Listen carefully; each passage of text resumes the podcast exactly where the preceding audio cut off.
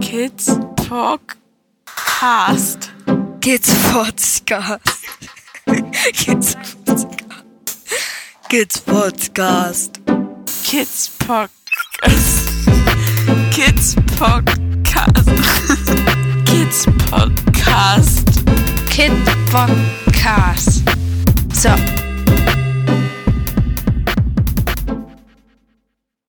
Hallo Stefan. Hallo Chris und hallo an alle, die zugeschaltet haben. Danke für euer Interesse. Wir haben im letzten Podcast schon angekündigt, dass Momo Gibson mit einer Versteigerung eines ihrer Bilder starten möchte. Und da haben wir eine, ja, einen, jemanden gesucht, an dem die versteigerten Gelder gehen könnten. Und da kam unser Gedanke ziemlich schnell an Stefan und an die Mali-Hilfe. Und warum wir darauf gekommen sind, von dir kennen wir die Mali-Hilfe schon ganz lange. Mhm. Wie lange bist du denn jetzt schon mit denen in Berührung? Uiuiui, da müsste ich tatsächlich nachschauen. Also ich kenne schon einige Jahrzehnte den Gründer damals der Mali-Hilfe, denn der kommt aus einem Nachbarort von meinem Geburtsort. Und das ist der Peter Brucker, der Zufälle, durch Gespräche, durch Aufrufe nach Mali kam, dort gesehen hat, wie die Lage ist und einfach dachte, hier muss was geschehen und hat dann versucht zu helfen, erstmal wirklich im allerkleinsten Rahmen und ähm, hat sofort ganz viel Zuspruch und ganz viel Unterstützung bekommen und dann hat er diesen Verein gegründet, Mali Hilfe. Sein Wunsch damals war es gewesen, so wenigstens so eine Sache zu schaffen, also einen Brunnen zu buddeln oder eine Schule zu bauen. Und als das dann geschehen ist, dann dachte er, ja, ich muss Gelder akquirieren. Also, also ich mache eine halbe Million und dann höre ich auf. Und dann kurz danach dachte er, na gut, ich mache eine Million, dann höre ich auf. Also mittlerweile ist er bei sieben Millionen und er hört nicht auf. Okay. Und du hast diesen Verein schon ziemlich lange auch in, in dein Herz geschlossen, ne? Ja, weil dieser Peter Brucker einfach einer der nettesten, ehrlichsten, loyalsten Menschen ist, die ich kenne und weil wirklich sein Herz brennt. Also er sagt immer, er sagt immer, äh, bin ich in Deutschland, denke ich an Mali, bin ich an Mali, dann auch. Also er hat dort seine zweite Heimat gefunden und ich sage ihm immer, wahrscheinlich bist du malisch depressiv, wenn du nicht darunter darfst. Und er darf ja auch zurzeit nicht. Es ist ja Corona und man merkt es ihm auch an, es fehlt ihm. Es fehlt ihm der Austausch mit den Leuten da unten, denn bei allem, was er da tut, steht ja doch immer dann so der Mensch im Mittelpunkt und das merkt man ihm halt an. Und das immer schon und deswegen kennt den jeder bei uns da wo ich herstamme. Und so gibt es jedes Jahr Konzerte oder Schulen machen so Afrika-Spendenläufe für ihn. Und so kommt er auch an diese Wahnsinnssummen heran.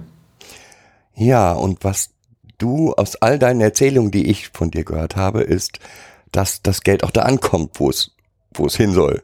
Was ja immer ein Zweifel bei vielen solcher Vereinen ist, dass dann ganz viel in Verwaltung geht oder ne, Geld versickert auf dem Weg dahin. Genau. Also tatsächlich von den gespendeten Geldern gehen 100 Prozent direkt nach Mali und quasi direkt in die Finger der Leute. Also ich habe das erlebt. Ich war jetzt schon zweimal mit, denn es gibt einen Ort, den ich unterstütze.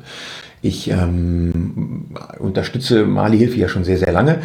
Und als Dankeschön, als eine Schule gebaut wurde, hat der Peter Brucker mit seiner Frau Inge beschlossen, diese Schule bekommt den Namen Stefan Gemmel Grundschule. also École Fondamentale ist ja französisch, wird ja da unten gesprochen. École Fondamentale Stefan Gemmel de Cadiala, so heißt der Ort. Und deswegen unterstütze ich Cadiala und war jetzt schon zweimal dort. Und äh, ich habe erlebt, wie das Geld dann auch tatsächlich äh, überreicht wird. Also der Peter Brucker nennt sowas die afrikanische Transparenz. Es wird tatsächlich, wenn wir dort anreisen, auf dem Marktplatz vor aller Augen das Geld von Peter in die Hände des Bürgermeisters gezählt.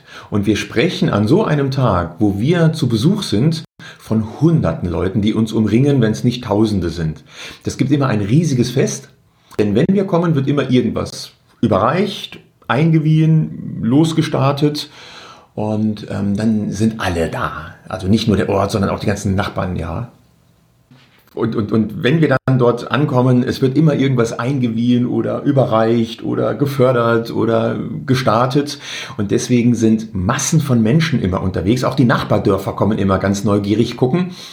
Und wir müssen uns das so vorstellen, wir stehen also mitten in der Steppe und der nächste Nachbarort ist sechs, zwölf Kilometer entfernt und die Leute kommen da zu Fuß oder auf Eselskarren. Und man stellt sich also vor, dann steht also der Peter mit Scheinen in der Hand vor dem Bürgermeister und zählt ihm laut, Hals sprechend die Scheine in die Hand. Und ich habe mir das das erste Mal angeschaut und war ganz perplex. Ich wusste das auch vorher gar nicht. Und als wir dann weitergefahren sind, habe ich Peter gefragt, sag mal, hast du keine Angst, dass jetzt einer dem einer auf die Zwölf gibt und mit dem Geld abhaut? Und da lachte der Peter nur und sagte, Erstens, wo will er denn hinlaufen? Der muss ja schon mal 40 Kilometer weglaufen, bis einer ihn nicht mehr erkennt. Ne? Und zweitens sagt er, nee, nee, pass auf, folgendes wird jetzt passieren.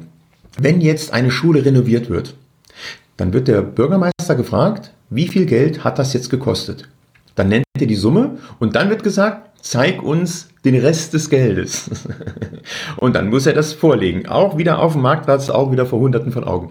Wenn dann wieder etwas angeschafft wird, ja, dann wird gefragt, was hat das gekostet?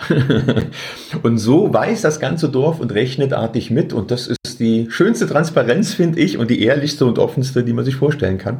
Und deshalb versprochen, das Geld geht dorthin. Meine Flüge, die Flüge von Peter, das wird alles selbst bezahlt. Das ist dann unser Anteil an dem Projekt. Kein einziger Spendencent wird für solche Zwecke verwendet. Ich glaube, Briefpapier und Porto zahlt sogar das Bundesministerium für Entwicklungshilfe. Also Peter versucht alles, damit die Spenden wirklich eins zu eins dort ankommen. Ja, sehr irre. Und was sind außer deiner Schule noch für Projekte, die dort mit dem Geld finanziert wurden? Ja, also los ging es damit, ähm, dass Brunnen gebaut wurden. Ähm, ich habe es einmal erlebt, es war nicht in Kadiala, wir waren an einem anderen Ort. Äh, Kutukuntu heißt der oder so ähnlich. Ich, ich tue mich da ein bisschen schwer mit. Ist dein Malisch nicht ähm, gut genug? Ma, ma, wie heißt die Sprache? Malisch? Nein. Äh, nee, äh, Bambara. Wie nochmal? Also die, die, offizielle Sprache ist äh, Französisch und die, ähm, die, die, die, die, die, Landessprache, äh, die ist Bambara. Bambara, okay. Und ich kann ein paar wenige Worte und mein Lieblingswort in Bambara heißt alles ist gut, denn das heißt übersetzt Torote. Und meine Frau heißt Dorothea. und bei mir zu Hause ist alles gut.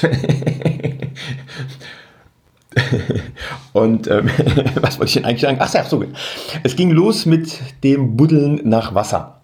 Ich habe es einmal erlebt. Also man muss sich das vorstellen, eine Schwengelpumpe, wie wir die oft im Garten haben, einfach nur als Deko oder tatsächlich, manche bewässern ja wirklich ihren Garten damit. Also so ein hässliches Ding steht einfach dann für 10.000 Euro mitten im Dorf, wenn es denn gut gelaufen ist oder abseits des Dorfes, je nachdem, wo die Wasserader ist. Das heißt, dort wurde also gebohrt und gebohrt und ähm, dann wird diese Schwengelpumpe aufgebaut. Und das eine Mal, wo ich dabei sein durfte, ich übertreibe nicht, hat der Kassierer der Mali-Hilfe, der war an dem Tag da, er hat die Schwengelpumpe bedient, das Wasser floss und ich habe Männer heulen gesehen und Frauen, die auf die Knie gefallen sind und die Kinder haben nur noch gejubelt. Denn dieses Wasser, was dort kam, war sauber und einfach da. Ich habe mir nachher erklären lassen, bis zu diesem Tag sind immer sechs Frauen acht Kilometer einen Weg gegangen mit kaputten alten Tornistern zu einem Drecktümpel, um da diese Kanister zu füllen und kamen dann zurück und haben das Wasser abgekocht. Jeden Tag sechs Frauen. Und das hört jetzt einfach auf. Also wenn du Wasser brauchst, gehst du an diese Pumpe. Du schwängelst zweimal und dann ist auch schon Wasser da. Also das ist, das war für die unglaublich. Und diesen Moment mitzuerleben, diese Freude, diese Schreien, diese Freudentränen, das, das hat sich eingeprägt bei mir. Also das, das steht für das, was Mali-Hilfe ist. Also es, es kommt einiges in Fluss, würde ich mal sagen. Aber es werden auch Geburtshäuser gebaut, Krankenhäuser werden gebaut, Schulen werden gebaut. Die sehen alle immer gleich aus, denn man spart einfach Kosten, wenn man ein System, das sich bewährt hat, immer wieder verwendet. Also auch da wird zum Beispiel Geld gespart. Dann gibt es jetzt Getreidebanken, eine ganz tolle Idee. In ertragreichen Jahren werden dann Getreide in diese ähm, Silos gebracht und das Ganze wird irgendwie verrechnet und in schwächeren Jahren wird es dann ausgegeben, sodass man also quasi über längere Zeit äh, plant. und äh, die Versorgung sichert. Ja, genau. Super. Also wirklich, ähm, wie soll man sagen, nachhaltige Verbesserung von allen möglichen ja, Problemen, die Mali oder die Gegend dort hat. Da hast du ein Wort genannt, was wahnsinnig wichtig ist, vor allem dem Peter Brucker sehr wichtig ist, Nachhaltigkeit. Also wenn etwas Neues gebaut, gebuddelt, gebracht werden soll, muss der Ort 10% dessen, was es kostet, selbst finanzieren. Und das ist manchmal irre viel Geld. Und dann rennen die los. Und ich sagte, Peter, warum machst du das? Und dann sagte er, allein der Wertschätzung halber, weil wenn man einfach nur was hinstellt, dann kümmert sich niemand. Hat man sich aber vorher ein ganzes Jahr damit beschäftigt, dann kümmern sich die Leute auch um dieses Projekt, um diesen Brunnen, um diesen Garten, um diese Solaranlage. You know?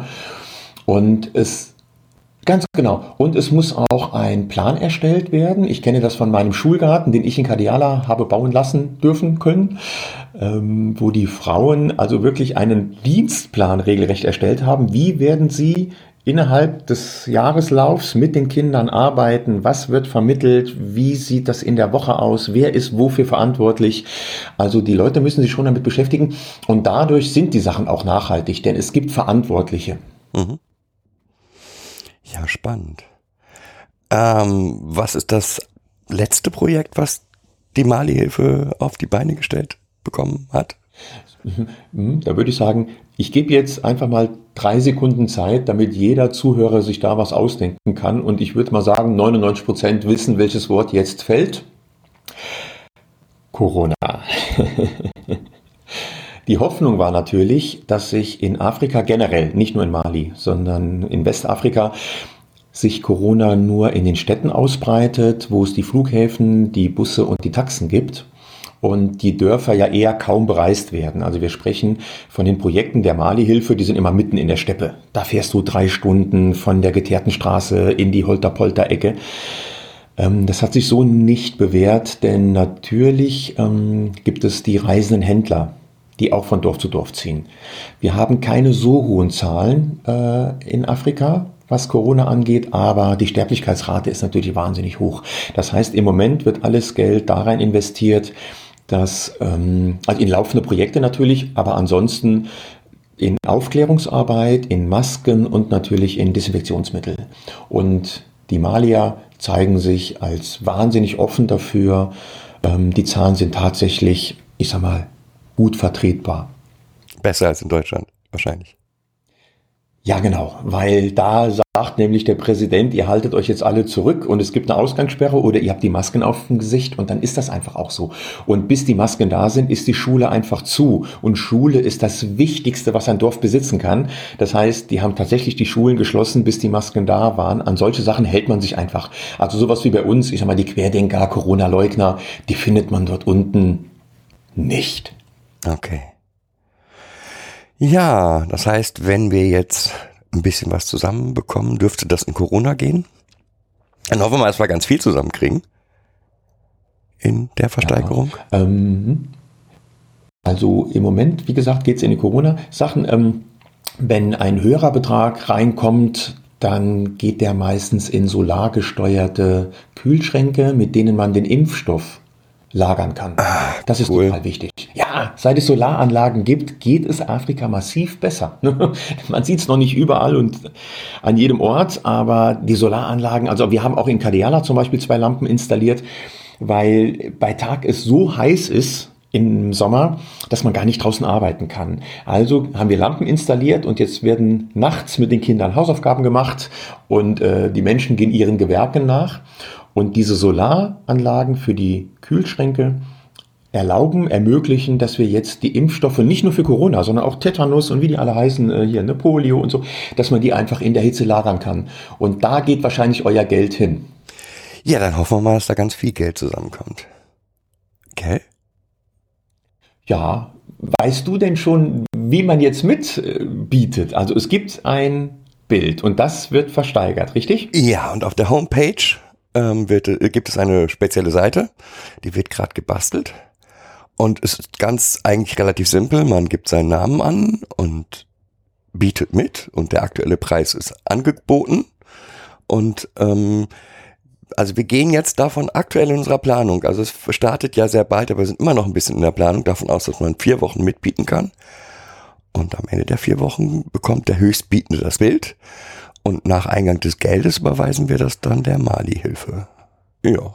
Ja, genau. Also ein ganz, wir haben uns extra ähm, davon, wir haben uns extra da ähm, von, ja, wir wollten nicht über irgendeine Plattform gehen, weil dann ja auch wieder Geld weggeht, ne? Also dann hast du irgendwie super, hast ähm, 1000 Euro eingenommen oder 500 oder was auch immer, aber dann gehen 10% an pff, Ebay oder wen auch immer, so dass wir Gott sei Dank jemanden haben, der sowas basteln kann, unseren Sohn, und der ist dabei gerade die, die Plattform zu basteln.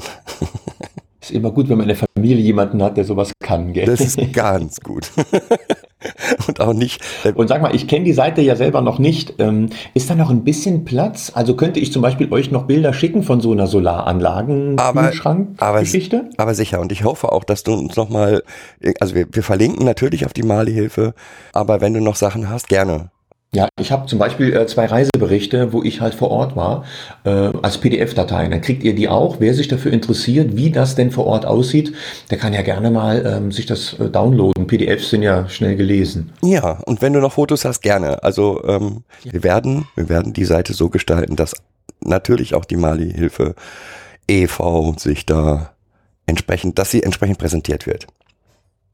Ja, Na dann freut euch auf ein Video, wo man sehen kann, wo auch in einem anderen Dorf zum ersten Mal über ein Silo allerdings ne, äh, Wasser ins Dorf einströmt und wie die Kinder abgehen. Ähm, das ist in der Schule, im Schulhof, äh, dass die Kinder ähm, in der heißen Zeit halt eben auch einfach was trinken können. Einfach, einfach was trinken können, ohne großen Aufwand. Und da gibt's ein Video, das Wasser wird aufgedreht und die Kinder drehen auf. Das ist so schön. Und wenn man das Video gesehen hat, weiß man genau, wofür Peter Brucker immer schon gestanden hat mit seiner Frau Inge. ja, super. Das hört sich doch spannend an. Ja, ich hoffe, dass das dann kommt von dir und wir gestalten die Seite, das kriegen wir alles hin. Das Bild steht ja auch schon fest, welches versteigert wird. Okay, ich habe es noch nicht gesehen. Ähm, ja, auf moworkart, mowork.art, kannst du nebenher das, ähm, gucken. Da gibt's dann noch einen Blog. Da hat, haben wir was schon mal zu dieser Versteigerung gemacht. Genau. Siehst du schon? Ja. Cool, bin ich mal gespannt. Schaue ich mir an, ja. Und ähm, hat das Bild einen Namen, weißt du das? Ja, und das Bild heißt Obrinsele Ursprung oder Beginn. Okay, cool. Ja, der Beginn eines super schönen Projektes, das gefällt mir gut. Genau, wir fanden, dass der, dass dieses, ist jetzt nicht so, dass das Bild dafür gemalt worden ist, sondern wir haben gesagt, boah, dann so ein, das Bild Beginn oder Anfang ist genau das Richtige für diese Versteigerung. Und ich bedanke mich bei euch ganz, ganz, ganz von Herzen im Namen aller malischen Menschen, die ich kenne. Und es gibt nur nette bisher. und wirklich Leute, die, die so wertvoll sind, die müssen unterstützt werden. Das ist so lieb von euch, dass ihr da an uns gedacht habt. Dankeschön. Dann würde ich sagen, bis demnächst. Dankeschön. Tschüss. Und auf bald. Tschüss. Hallo Kati. Hallo Momochill. Es war in der letzten Folge, die habe ich aber noch nicht gehört. Letzte oder vorletzte Folge. Ähm, ich hänge echt hinterher. Letzte, ja. Kunst. Mhm. Ähm, habt ihr schon drüber gesprochen, dass, ähm, also über Kunst so ein Stück weit? Ja, wir haben äh, da ja im Endeffekt mehr gesprochen über Kunst äh, mit Kindern und warum Kunst mit Kindern so wichtig ist. Ähm, darüber, also es ist ein Stück meines Einstiegs. Ich, ich selbst mache eigentlich schon hm, auch seit meiner Kindheit Kunst oder male viel, schreibe auch. Ähm, alles, was stille Beschäftigungen waren, waren, ähm, war uns einfach notwendig. Wir haben sehr eng gewohnt. Und das war, glaube ich, so mein, das ist so ein Kindheitsding von mir. Was ich im Endeffekt immer mit mir getragen habe und dann mit den Kindern eingesetzt habe.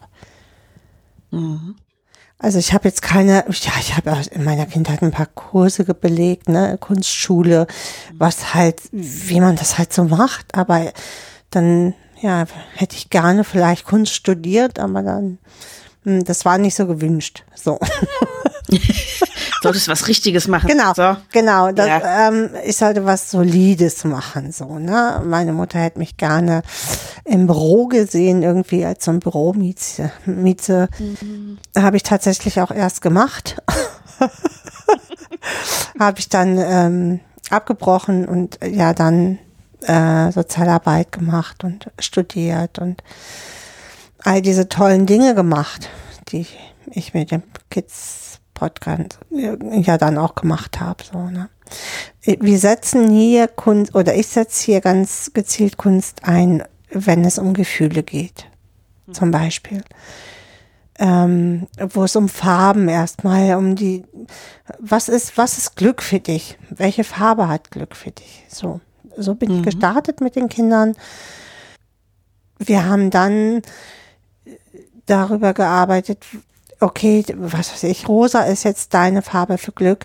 Ähm, wo findest du die denn in der, in der Welt? Guck doch mal, welche Farben du dann, ob du diese Farbe rosa wiederfindest und ob das die Farbe überhaupt ist, die du für Glück äh, meinst. Zurzeit mache ich mit einem Kind hier ein Containerprojekt. Was heißt das? Ähm, das Kind mag Containerschiffe. Und ähm, äh, irgendwann haben wir festgestellt, dass es nur zwei, zwei Gefühle kennt. Leer zu sein oder ganz wütend zu sein. Und dann gibt es diese eine ganz dunkle Ecke, wo das Kind nicht hingucken mag. Da stehen ganz viele übereinander getürmte ähm, Container quer durcheinander und da sind Spinnen und Getier und ganz wilde Monster sind da. Und da muss man ja was gegenschieben. So, da muss man was vormachen. Und ähm, deswegen kreieren wir gerade zum Beispiel den Container Glück. Was bedeutet für dich glücklich sein? Welche Farben hat der? Welche Motive hat der? Jetzt gerade geht's an durch die Gegend fahren und mir mit dem Handy Motive aussuchen und die fotografieren, damit ich sie mit in diesen, in diesen Container packen kann. Ähm, da geht es einfach darum, es gibt ja nicht nur Leer oder Traurigkeit oder Wut, ja.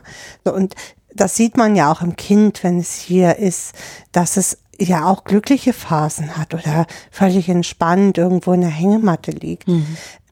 Und das Bewusstsein, was, was bedeutet das für mich überhaupt, wenn ich entspannt bin oder wenn ich glücklich bin? Was, was, wie sieht das für mich aus? Darum geht's eigentlich.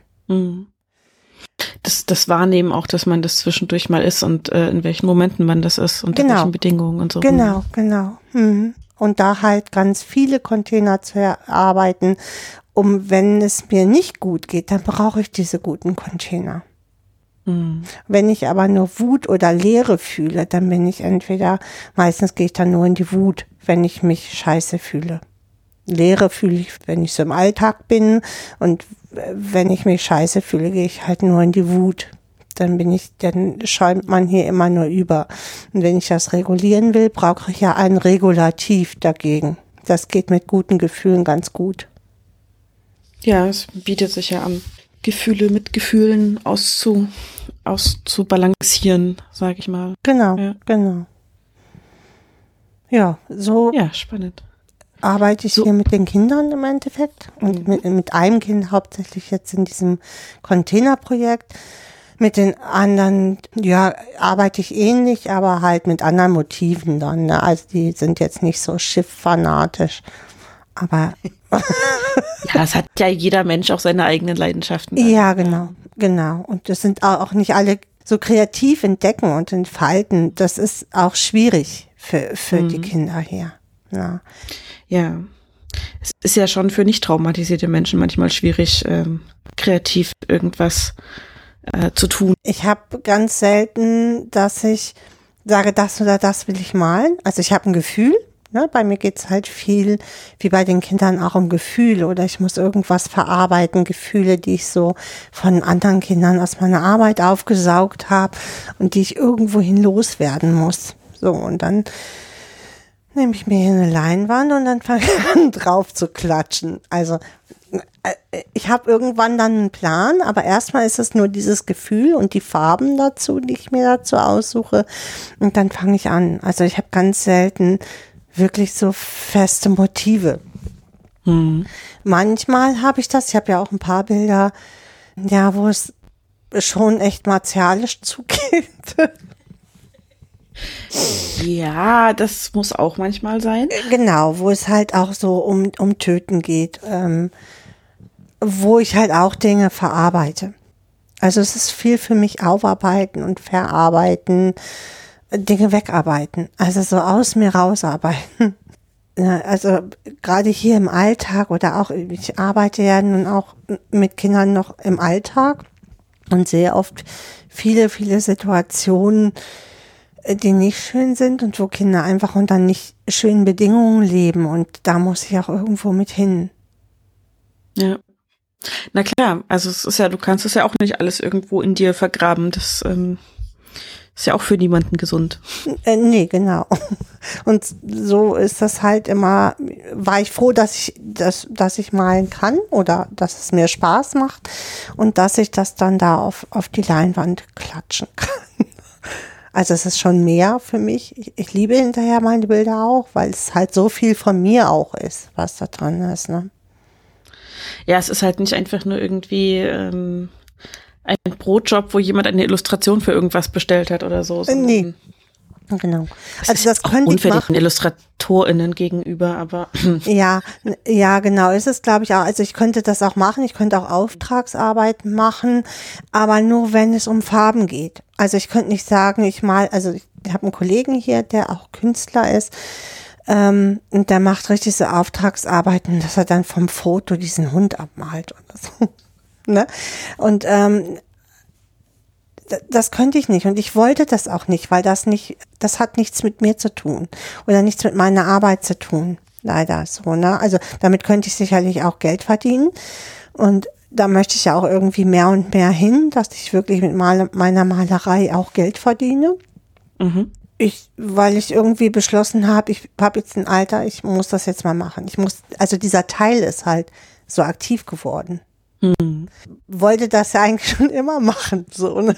Ja, das hast du erzählt, genau. Genau. Und irgendwie, je mehr ich jetzt gemalt habe und auch so auf Twitter oder auch schon ein Bild verkauft habe und so, habe ich gedacht, eigentlich ist das blöde, eigentlich mögen meine, die Leute ja meine Kunst. Das Problem war, dass ich da ganz viele Jahre gar nicht geglaubt habe, dass Menschen meine Bilder mögen können. Und deswegen habe ich, also ja klar, hat man ein Kollege oder ein Freund mal ein Bild mitgenommen, hat gesagt, Mensch, das gefällt mir so, das nehme ich mal mit. Aber ich wäre sonst nie auf Da steht ja immer der Verdacht mit im Raum, dass sie das sagen, weil sie dich mögen. Genau. Mit zum Teil, ne? Genau. Ja. Und als ich jetzt auf Twitter das erste Bild irgendwie verkauft habe, einfach nur weil ich das Bild da reingestellt habe und jemand das echt toll fand, das war hier, ich, ich habe mir gar nicht getraut, das wirklich zu glauben. Mhm. Weißt du, was ich meine? So. Ja, verstehe ich. Das war. Verstehe ich gut, ja. Ja, und das, äh, also ja, und mein Kollege, der halt Künstler ist und der immer sagt, Mensch, du, ich könnte das nicht. Also der ist sehr, ähm, der ist überhaupt nicht abstrakt. Ich male ja fast mhm. nur im abstrakten Bereich. Und der malt so gegenständlich, ganz, ganz schön und auch ganz tolle Bilder. Und er sagt, ich könnte nicht so abstrakt sein wie du. Also ich versuche das immer, aber mir fehlt dann immer ein Teil. So und ich glaube, dazu muss, muss man eine Veranlagung haben, das stehen zu lassen, einfach so. Ja, ja, also es ist, ähm, das ist ganz spannend, dass du das sagst, weil ich relativ viel mit Kunst zu tun hatte. Einfach das, dadurch, dass meine Mutter teilweise auch Kunst unterrichtet hat, die ist ja Lehrerin. Ähm, und ich Kunst immer lieber mochte als Musik in der Schule, weil ich nämlich gar nicht singen kann und malen konnte ich damals auch nicht so gut, aber da hat man sich wenigstens leise blamiert. blamiert. ähm, ja. Also oh, Musikgesangskontrollen waren die Pest. Das war immer so der Albtraum des Schulalltags. Da habe ich noch lieber eine Sportleistungskontrolle gemacht, weil man da in der Regel nicht ganz alleine stand irgendwo. Also 60 Meter Lauf oder irgendwie sowas. Da sind immer zwei Leute irgendwie gelaufen. Da war man nicht der Einzige, der schlecht war. So, ne? Gesangs Eingangskontrolle vor der Klasse stehen, Klasse angucken, singen. Furchtbar. Ja. Ich weiß nicht, warum sowas Aber gemacht da hast du auch echt, äh, also ich hatte, sowas hatte ich Gott sei Dank nicht. Ich hatte auch einen fiesen äh, äh, Musiklehrer, ähm, vor allen Dingen war er sehr sex sexistisch. Also der war immer so, Mädchen müssen halt Klavier spielen können und Instrument spielen können. Aber Mathematik, der hat bei uns auch Mathematik unterrichtet, das brauchst du nicht. So. Oh, ne? Äh, Genau. Und das ist ja, ähm, also es ist ja, wir sind ja nicht mehr im 18. Jahrhundert.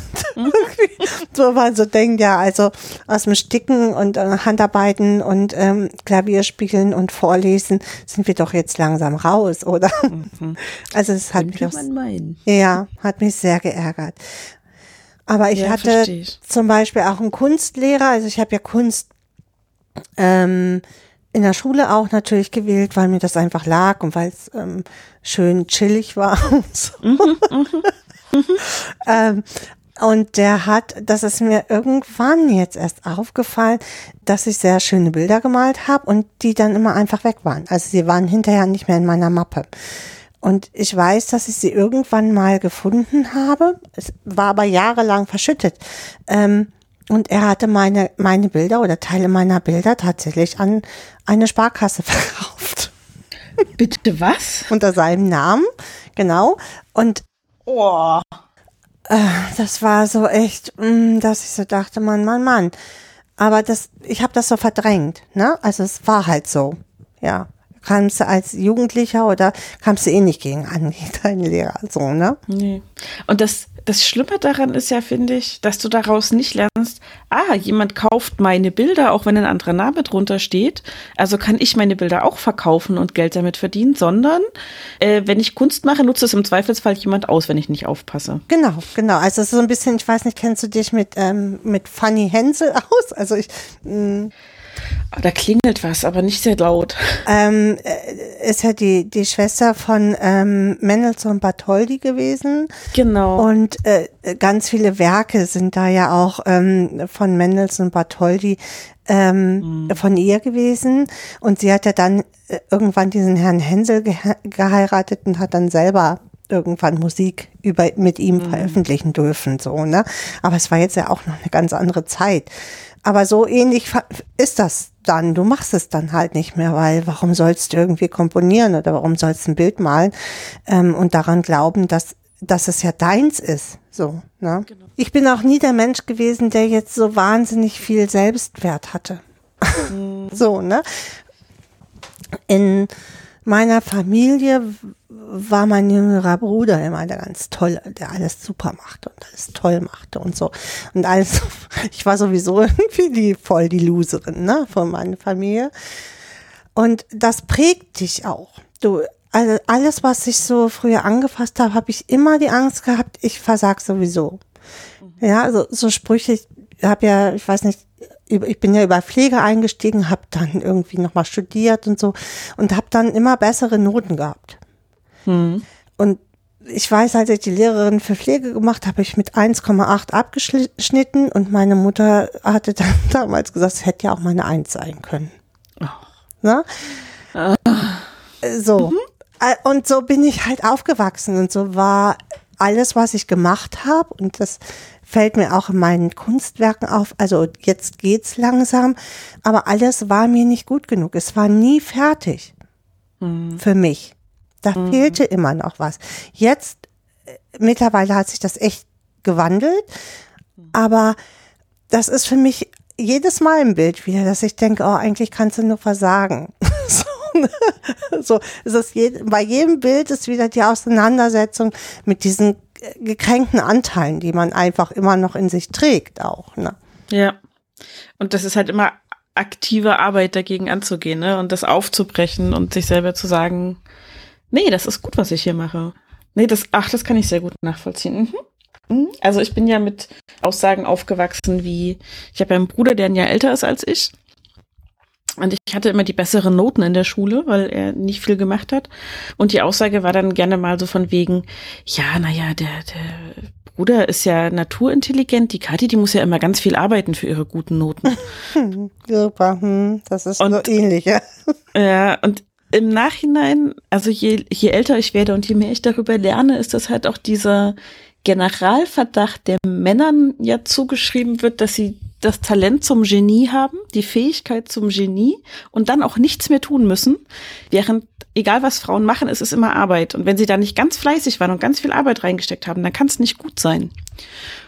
Das ist ja auch tatsächlich so in ganz vielen Bereichen. Also mhm. guck dir die Medizinarzt an, ja. Mhm. Also die Frauen, die bei uns damals im Krankenhaus erfolgreich waren, die haben viel, viel mehr gearbeitet als die männlichen Kollegen.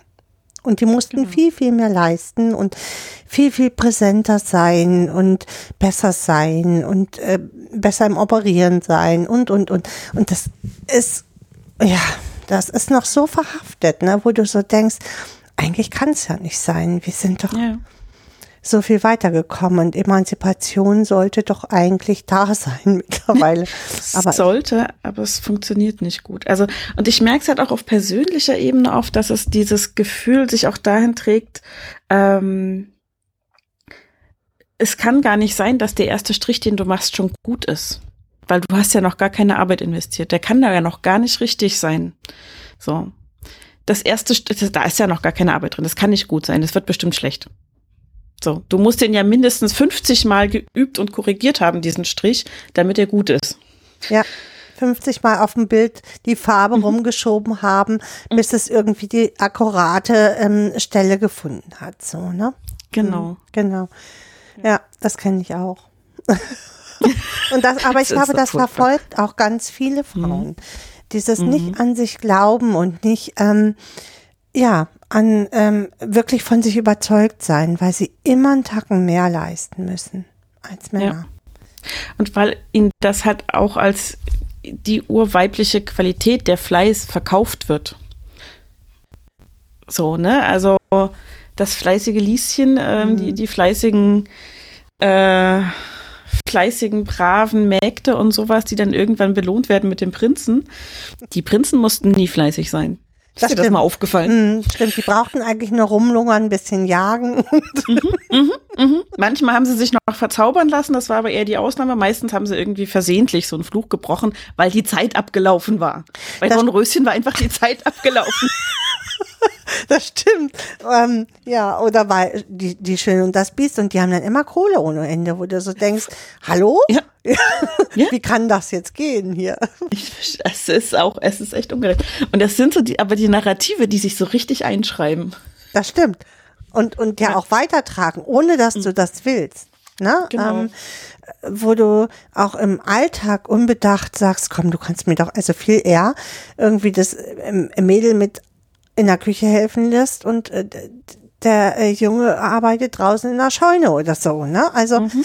und das sind, glaube ich, so echt Bilder, die, ja, die sich immer weiter, glaube ich, noch ein bisschen verpflanzen. Ja, also es ist sehr, sehr viel Arbeit nötig, damit das irgendwann mal aufhört.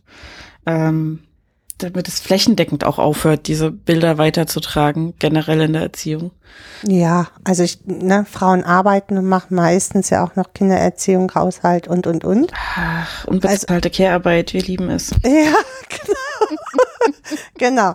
Ähm, und äh, so eine Aufteilung wie wir sie ja oft haben, dass ich ja draußen bin und der Christi hier, das ist auch ganz viel auf Ablehnung gestoßen. Also was der Christi sich schon alles anhören musste oder ich mir dann über den Christi anhören musste.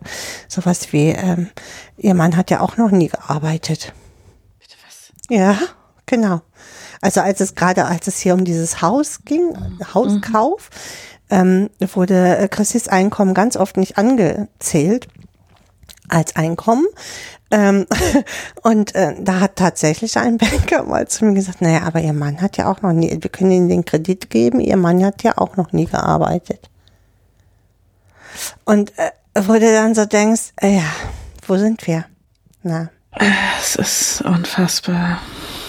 Und kriegst dafür unfassbar. immer zu, ähm, ja, in den Kindergarten musste, ne, zu Väternachmittag. Mhm. Wo er den ganzen Tag mit den Kindern abgehangen hat. Und er auch mal gefragt, kann meine Frau nicht kommen, weil äh, schließlich ist sie den ganzen Tag nicht da, so, ne? Nee, ist ja Väternach, äh, da kann nicht einfach die Frau kommen. Oh Gott, das ist so furchtbar. Umso wichtiger, dass wir Gegenbeispiele schaffen. Gegenbeispiele, wie hättest du die denn gern geschaffen? Ich generell bin ich ja für alles, äh, was Sichtbarkeit für andere Lebensmodelle schafft, also oder äh, die vom klassischen Rollenbild abweichen. Also mhm. ähm, ich nehme das zunehmend als störend wahr, wenn ich in klassischen Medien wie Film und Fernsehen die immer gleichen Paarkonstellationen, mhm. Care-Arbeit-Konstellationen sehe. Und wenn es umgedreht wird, dann immer im Rahmen einer Komödie, guck mal, der Mann kann das ja gar nicht gut können. Der muss da ja erst mal dran scheitern, weil der hat ja gar keine Ahnung. Frauen ist das von Natur gegeben, dass die sich um Kinder kümmern können. Das stimmt. Und das ist so blöd, ne? Mhm. Mhm. Aber wir haben zum Beispiel das ja hier erlebt, dass unsere Große dann mal gesagt hat, oh Mama, der Papa geht mir so auf den Sack. Der meckert immer rum, dass meine Schuhe dreckig sind. Fantastisch. Und da, ja. ne, da ist es total umgedreht. Also, ne, oh, jetzt macht er schon wieder sauber. ja, aber das ist halt, also, ja, und es ist halt, glaube ich, dieses Ding, ich habe das beobachtet bei so ein paar Kindern ähm, in einem Grundschulleseklub, die ich betreut habe. Die sind halt damit aufgewachsen, dass wir eine Bundeskanzlerin haben in Deutschland. Mhm. Die können sich, die kennen das anders nicht. Für die ist das ein komischer Gedanke. Da waren irgendwann Wahlen und ich habe die betreut im Leseklub und wir haben dann halt auch darüber gesprochen, weil die halt auch Nachrichten geguckt haben und so. Und wir auch ein Buch gelesen hatten, wo es um Klassensprecherwahl oder Schulsprecherwahl oder sowas ging und so. Ähm, und die halt auch gesagt haben, so wieso sind denn da so viele Männer und äh, für die Bundeskan also für den Posten der Bundeskanzlerin unterwegs? Und ich dachte, sag ich's ihnen oder sag ich's ihnen nicht? nee, sag's ihnen nicht. Was, was ist schlimmer? Äh, das weiß ich gar, also das weiß ich gar nicht, weil ich finde, Frau Merkel ist ja jetzt auch, ähm, ja, sie ist, ja. ne? Also von ihrem Denken, äh, ja, ober, oberkonservativ jetzt, wo sie ähm, ja, die nicht mehr die Führung so wirklich hat, ähm, kann sie sich auch mal anders zeigen und ähm, anders entscheiden. Aber viele Entscheidungen von ihr sind eher männliche Entscheidungen, finde ich. Tut, tut mir leid, auch, auch wenn es eine weibliche Kanzlerin ist. Mhm. Die, die Entscheidungswege sind männlich. Es ist die ganze Struktur ist halt einfach ja. ähm, geprägt von den Männern, die jahrelang dieses Amt nicht nur bekleidet haben, sondern eben auch die Posten drumherum. Genau. Also das ist ja das klassische so, die eine Quotenfrau reißt halt nicht, wenn die Strukturen bleiben. Mhm. So, ne? Also wenn nach wie vor trotzdem 80 Prozent der Abgeordneten männlich sind. Ähm, Genau, und so, dementsprechend also, sind halt auch die, Entschuldigung, sind auch genau. die Entscheidungen dann halt. Ja. ja. Das sind männliche Entscheidungen, die sie nach außen trägt. Also dann macht es auch keinen, ja, kein. Genau. Macht und es steht immer die Frage im Raum natürlich auch, ähm, wie ist man als Frau an diese Stelle gekommen? Mhm. Inwieweit hat man sich diesen Strukturen auch untergeordnet und sich ihnen angepasst und sie übernommen für sich selber? So. Also, also das geht ist ja, ja nur zwei Wege hochschlafen, du weißt.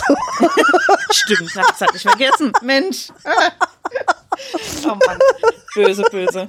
Ja, es war ähm, sehr, sehr ironisch, das ich.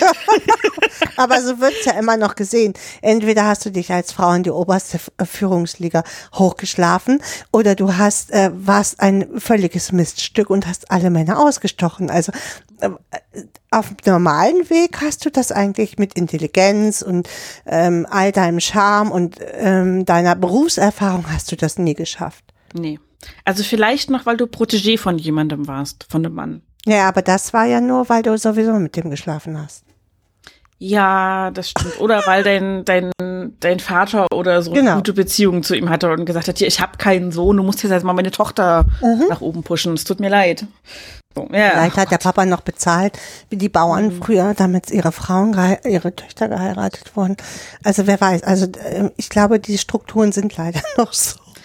Ich fürchte auch. Ich glaube, da wird nur ganz langsam was aufbrechen. Ähm, wir haben, wir haben neulich so einen Arte-Beitrag gesehen, wo es darum ging, woher kommen eigentlich in Deutschland und Frankreich, weil Arte, deutsch-französische Sender, ähm, die Präsidenten so. Also mhm. was für einen Beruf sollte man ergreifen, um mal irgendwann Bundeskanzler oder Präsident in Frankreich zu werden oder sowas. Ne? Und? Und äh, es war verschiedenes, also gut bürgerliche Mitte bis äh, gehobene Klasse, Lehrkräfte dabei und sowas alles.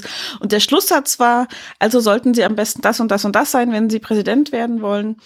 Äh, und in Deutschland leben, wenn sie eine Frau sind und Bundeskanzler werden wollen. Ja. äh, ne? Also, Genau. ja.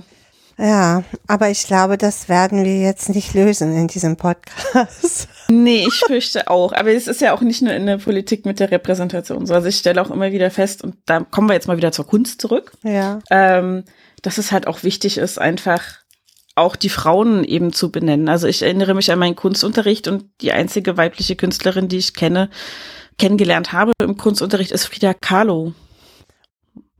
So. Und dann hört das auf, dann waren es die männlichen Künstler, so, die dann irgendwie, ähm, ne, also du lernst alles Mögliche über Picasso, über Monet, über hast du nicht gesehen. Genau.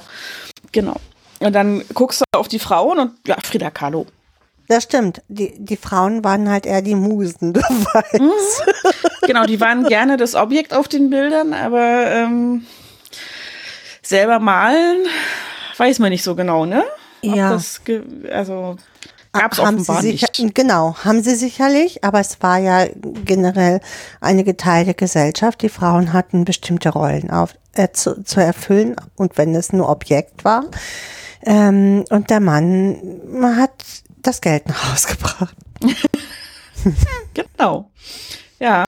Und- Und das ist halt irgendwie, also das merkt man auch, wenn man sich die Kunstausstellungen anschaut, welche KünstlerInnen da vertreten sind, wie das Verhältnis da ist. Es ist halt echt traurig. Und deswegen, äh, ich bin ganz dankbar für alles, wo eben auch Frauen oder nicht-binäre Personen repräsentiert werden und nach vorne gestellt werden und gesagt wird, was muss ich euch noch über Picasso erzählen? Ähm, das habt ihr in der Schule gelernt. Jetzt kommen wir mal zu den spannenden Sachen, zu dem, was aktuell interessant ist und was man vielleicht aus der Geschichte auch noch mitnimmt, wer da Vorreiterinnen waren. Ähm, Ja, aber da gibt Aber es ist auch halt da nicht wenig, so. ne? Ja, genau, gibt es auch da nicht so viel, ne? Also weil ähm, auch äh, die Kunst noch eine ganz schöne Männerdomäne ist. ja, Ne? Die nennen sich dann alle Maler, nicht Künstler. Frauen nennen sich dann lieber Künstlerin, also freischaffende Künstlerin. Und Männer nennen sich dann Maler. Ich sehe mich als Maler. Ich habe jetzt irgendwie neues ersten ja. Äh, ähm, irgendwas gesehen äh, über, über Künstler, so äh, im modernen Bereich. Ähm, und das waren so aus den 70er Jahren. Ich sehe mich als Maler und ähm, hier und nicht als Künstler. Und jeder, jemand, der meine Kunst nicht versteht, der hat halt Pech gehabt. So ja, Aber ich glaube, da sind Männer auch sehr viel selbstbewusster. Ja, also pff, wenn du, wenn du keine Lust hast, das zu verstehen, hast du halt Pech gehabt. Ja, die haben ja auch die Geschichte auf ihrer Seite, die ihnen recht gibt. Ja, das stimmt. Hm. Das ist halt das Ding, ne? Also, weil geschichtlich gesehen wissen wir ja, dass Männer zum Genie in der Lage sind, Frauen aber nicht. Das stimmt. Da sind wir wieder bei dem, wo wir Da sind wir abgeschweift sind. Es ist Von einfach, Ja, ja, die, der Kreis schließt sich irgendwann wieder. Und das ist halt, ich finde das halt, je älter ich werde, desto störender finde ich es. ja, ich auch. Hm.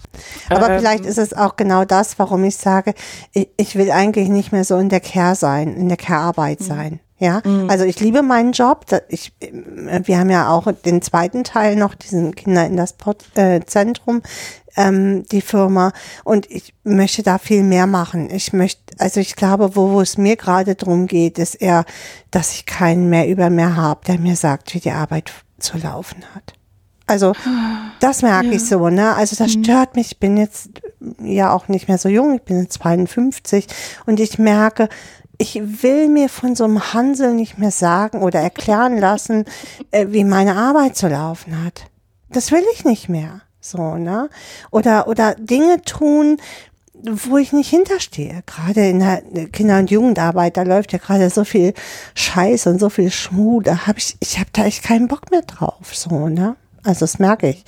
Und, und ich möchte, wenn, dann möchte ich Kinder halt unterstützen über Kunst, also diese Kunstprojekte, die ich jetzt auch mache, ja auch weiter einsetzen. Ich würde ja auch gerne viel mehr Kunst jetzt in Corona mit Schulen machen. Ne? Weil ich glaube, das, was, was fehlt, ist Ausdrucksmöglichkeit. wie geht es mir? Je, wenn ich lese, wie, wie, wie der Spiegel irgendwie die Kinder sieht, ne? Also, ähm, ja, die Kinder brauchen andere Kinder. Sicherlich brauchen sie andere Kinder. Aber wir sind immer noch bei den alten Zöpfen, dass Kommunikation nur funktioniert, wenn man sich gegenübersteht. So. Und da, da, da kriege ich schon Bauchschmerzen. Ne? Da sind wir das beste Beispiel für gerade. Ja, genau. Und äh, der Spiegel hat halt so einen riesen Bericht gemacht, wie Kinder sich fühlen mit Fotos und so drin. Mhm. Und ich fand diese Fotos so entsetzlich, weil da guckten so traurige Kinder. Und ich glaube, ja, die sind traurig, die Kinder. Aber das, was man ihnen nachsagt, ne, äh, weil sie ihre Kameraden vermissen. Das sind alles Sachen, ich würde denen das auch erzählen. Aber wie es mir innerlich wirklich geht, ähm, dass ich Angst habe, dass ich hier meine Eltern anstecke und was mache ich denn dann, wenn meine Eltern sterben? Das sind große Themen und da, die werden mit den Kindern überhaupt nicht beackert. Ja. Da traut sich, also es ist ja Sterben, Tod ist ja sowieso ein Thema, das in Deutschland eher so mit der Kneifzange angefasst ja. wird ähm, gesamtgesellschaftlich gesehen. Mm. Das hat schön am Rand und hinter geschlossenen Türen und so zu passieren. Mm. Ähm, und das ist, glaube ich, tatsächlich, da fühlen sich die meisten Erwachsenen derartig unwohl mit. Ähm, und auch angesichts der Tatsache, dass gerade während dieser Pandemie das Thema ja eins ist, dass Erwachsene verantworten in dem Fall. Mhm. Weil Maßnahmen nicht so ergriffen werden und durchgesetzt werden, wie sie das sollten. Ähm, wie WissenschaftlerInnen das empfehlen und ähnliches. Mhm. Ähm, und das in Konfrontation mit Kindern und Jugendlichen gespiegelt zu bekommen, ich glaube, da wollen viele auch gar nicht ran. Da wissen sie selber nicht, wie mit umgehen. So. Mhm. Also weil sie mhm. selber beim Thema Sterben und Tod und äh, diese Ungewissheit im Angesicht der Pandemie überfordert sind.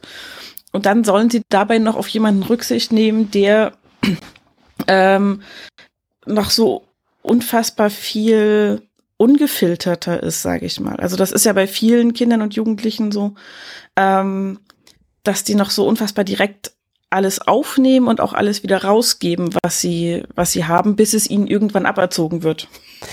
Also das so. finde ich, hm, finde ich so gar nicht mehr. Also okay. Entschuldigung. ähm, ich äh, finde im, im Zuge dieses Leistungsdrucks, der ja auch überall heute früh schon in den Krippen und Kindergärten ein, Einzug hält, was ein Kind irgendwie überall leisten und können muss in einem gewissen Alter, finde ich, geht das schon sehr früh verloren. Diese Unvermitteltheit, diese Unverblümtheit, die findest du noch mit drei, vier, fünf. Aber äh, in der Schule ist es oft vorbei. Da wird schon sehr, sehr genau überlegt, was darf ich jetzt sagen und was darf ich nicht sagen. Und das finde ich schon sehr schade. Das ist es. Ich würde ja auch recht geben, dass die Kinder das gar nicht mehr so praktizieren. Ich glaube aber, die Erwachsenen haben trotzdem noch Angst davor.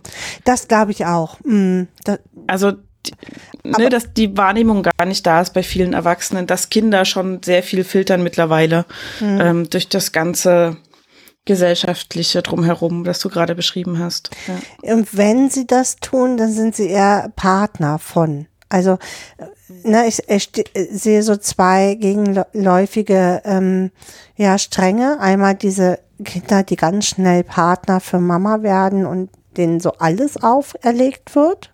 So. Mhm.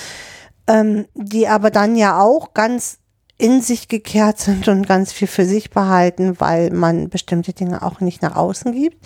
Und dann die Kinder, die einfach funktionieren wollen.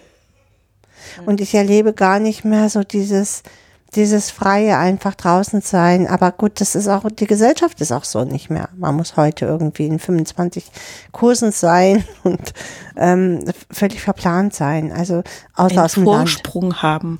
Genau, genau. Aber wofür, frage ich mich dann immer. Ich bin mir nicht sicher. Oh, Entschuldigung, das ist meine Uhr. ähm, ich weiß es nicht wofür. Ähm, ich glaube, dass es ja immer um mehr geht. Du sollst besser sein, du sollst es mal besser haben als ich. Und ähm, darauf werden Kinder, glaube ich, vorbereitet. Hm. Aber äh, also ich, ich persönlich äh, finde, wir könnten all diesen Druck abschaffen mit dem, ja, mit zum Bürgereinkommen. Könnten Oh wir Gott, für ja. alle diesen Druck abschaffen? Das wäre so schön. Das wäre total genial und es würde sich vielleicht auch noch mal was kippen. Hm. Also von von Wertigkeit einfach für für Dienstleistungen. Das und ich glaube aber, dass die obersten 10.000 das nicht möchten.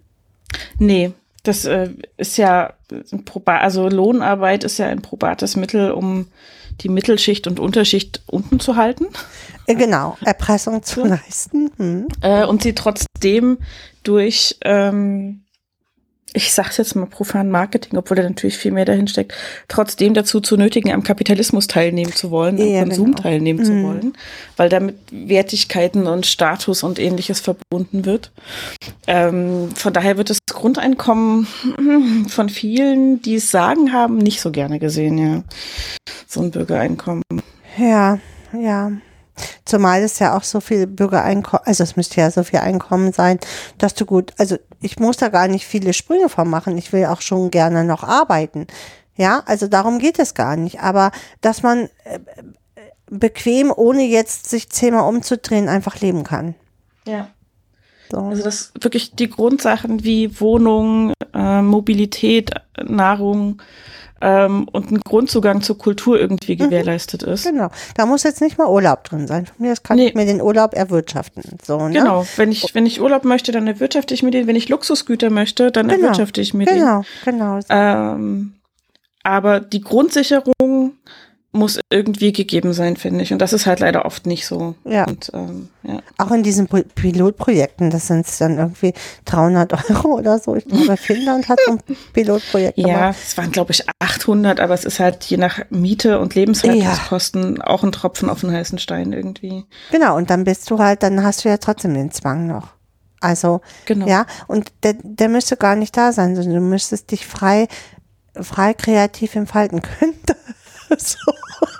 Ja, und es würde halt ähm, auch die Wertigkeiten, äh, gerade in der finanziellen Anerkennung, auch für Berufe ändern, Ja. die keiner machen will. Genau, genau, absolut. Ne, da Ne? könntest du als Müllmann mal ganz schön viel Geld verdienen, glaube Die ich. verdienen tatsächlich, glaube ich, Ja, gar die nicht so schlecht, nein, weil, ne, aber- aber, Krankenschwester äh, oder Krankenpflegeberufe zum Beispiel. Sozialarbeiter, was auch immer, ne? Also Ja. Sozialarbeiter. ist- Landwirtschaft. Ja, genau. Also wir brauchen das Essen, dann müssen wir die Leute, die das ran schaffen, dann vielleicht auch mal ein bisschen ordentlich entlohnen. Genau.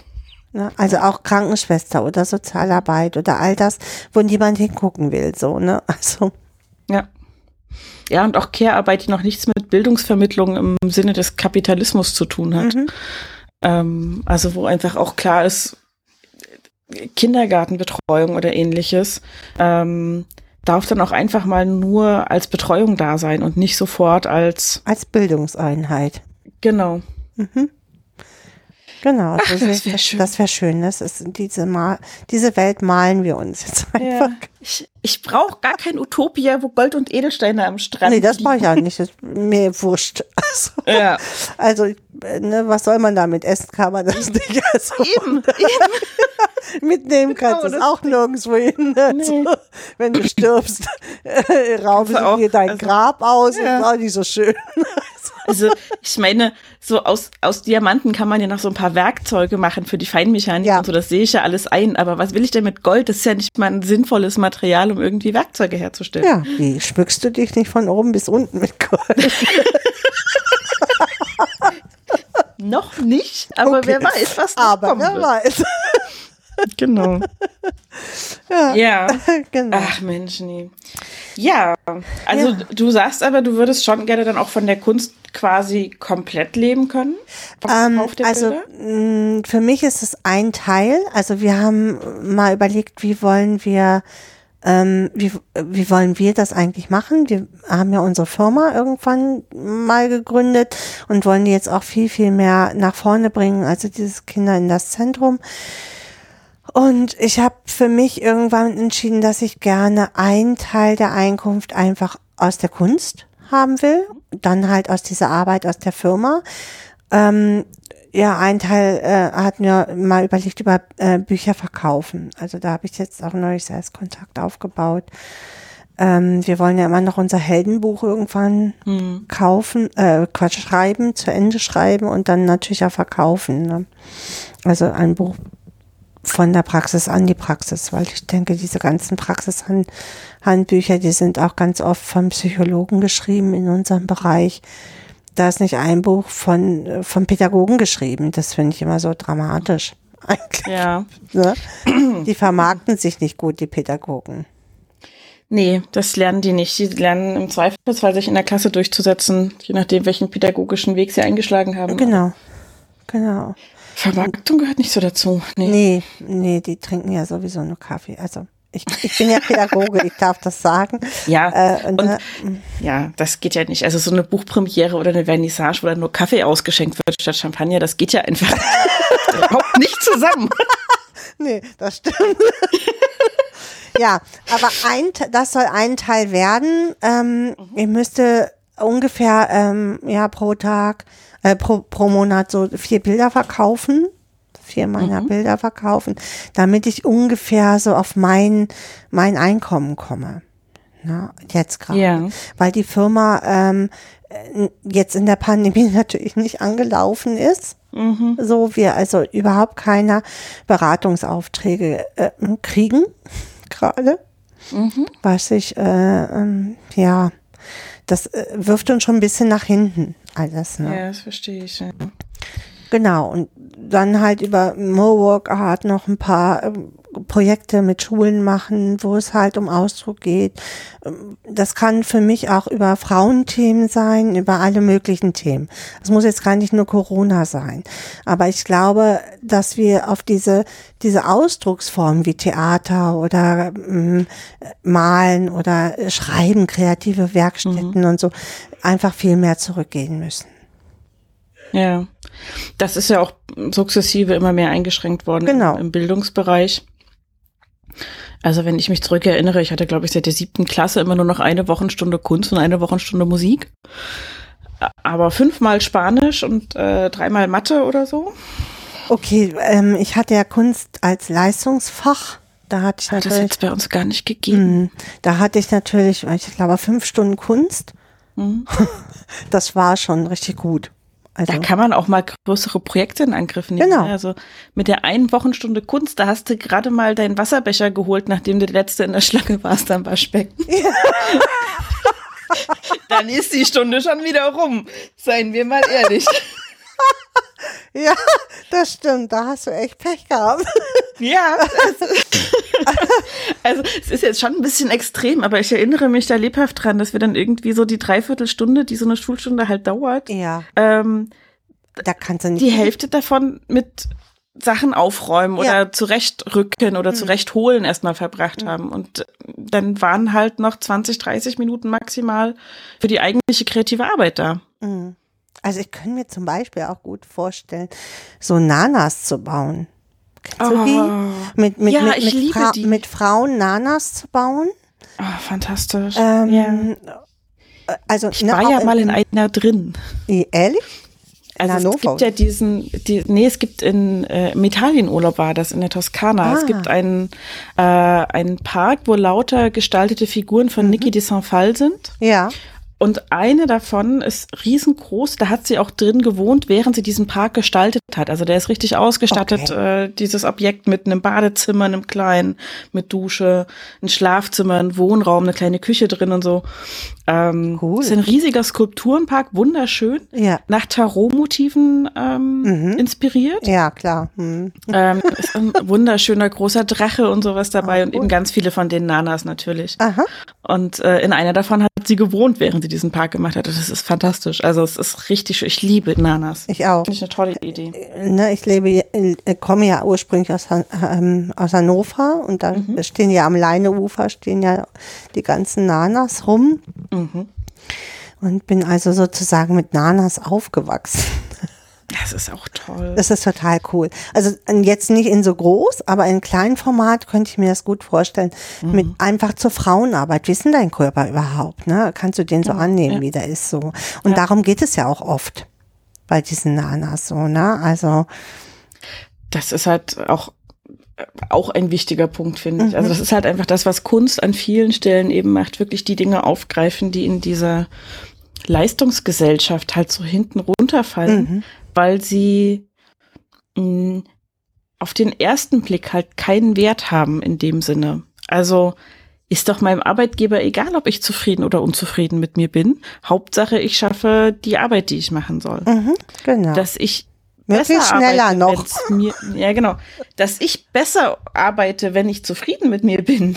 ja. Das ist ja dann zweitrangig. Also das ist ja das, das wird ja dann oft nicht gesehen, dass da ja ganz viel dazugehört, was Produktivität steigern könnte, was aber eben über ähm, ja, es sind nicht Soft Ja, Skills, also aber eben glaube, über diese diese nicht greifbaren Hm. Elemente, Hm. ähm, wie Selbstachtung, Selbstwertgefühl, ähm, die Möglichkeit Kreativität auszuleben, ähm, erreicht wird.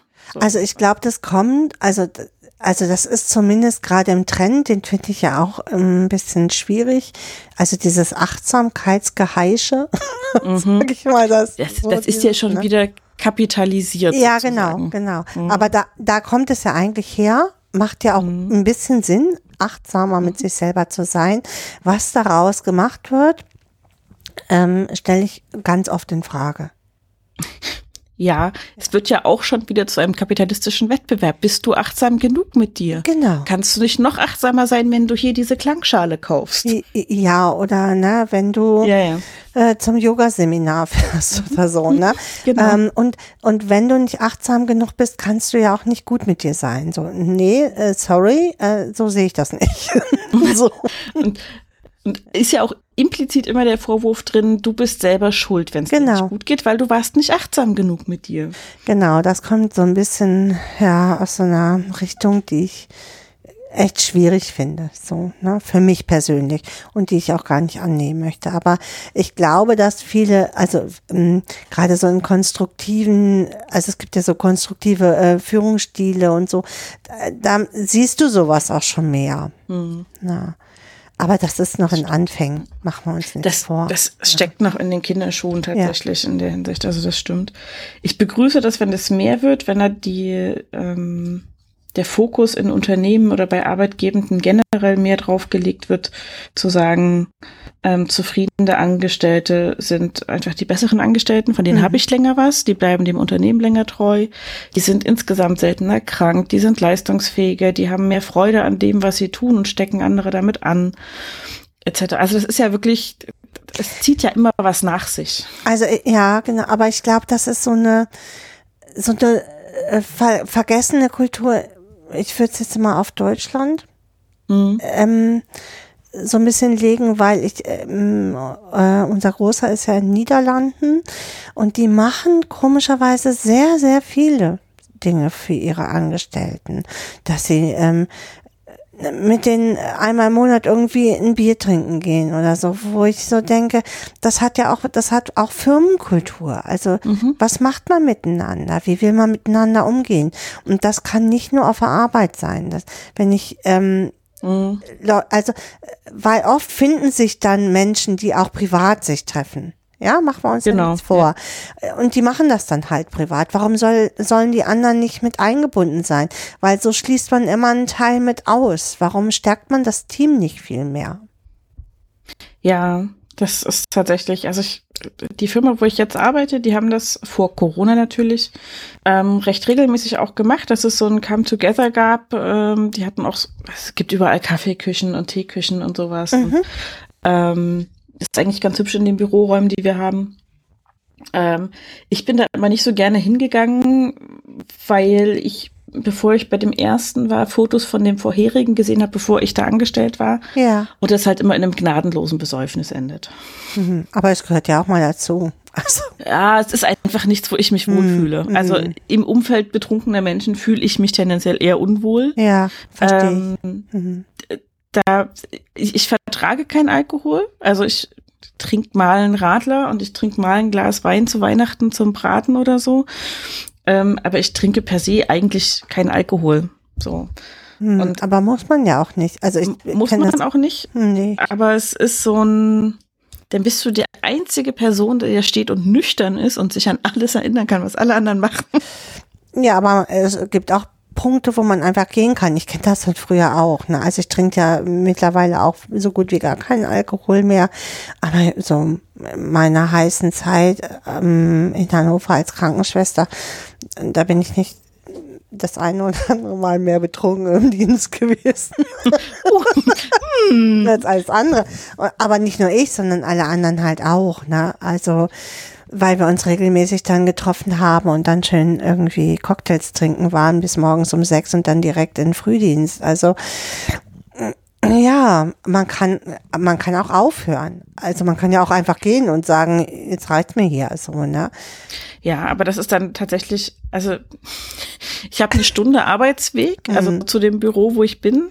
In der Regel fingen diese Events erst an, so vier, na, drei, vier Stunden nach meinem Feierabend. Ah, das ist blöd, ja. Dann fährst du Und wenn ich dann nach einer halben Stunde wieder gehe, Ja, also das habe ich ja auch. Ich fahre ja auch total weit zur Arbeit. Ich fahre auch immer eine Stunde 15 zur Arbeit.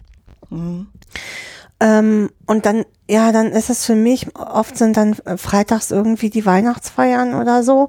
Und an dem Tag habe ich immer frei. Und das ist für mich echt eine Überwindung, dann nochmal wieder loszufahren und mir meinen Freitag im Endeffekt kaputt zu machen. Ja, meinen freien Tag, für den ich so Ja. kämpfe.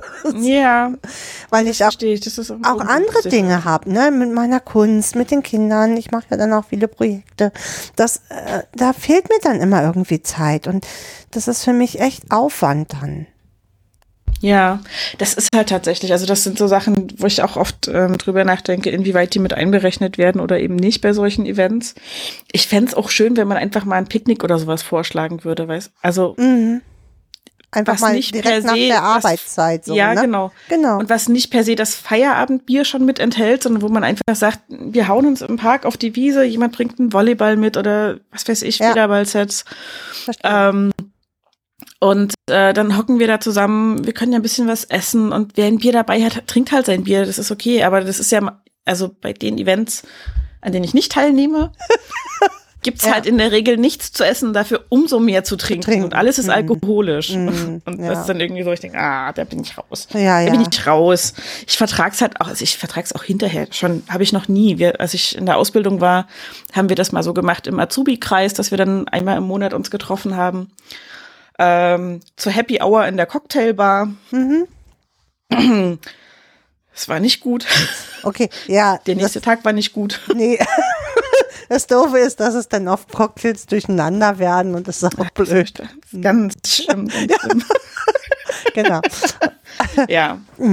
Aber gut, man wird ja auch älter und man braucht das ja auch nicht mehr so. Also ich brauche das nicht mehr so. Ich sagt immer, Mann, das stimmt ja nicht. Es gibt Menschen, die, für die ist das der Hype, auch aus meinem Freundeskreis noch, sich äh, regelmäßig wie vor 20 Jahren zu besaufen. Ähm, und immer die gleiche Musik zu hören. Und das, ah, da, da habe ich heutzutage echt so Schwierigkeiten mit. Ne? Also Ja.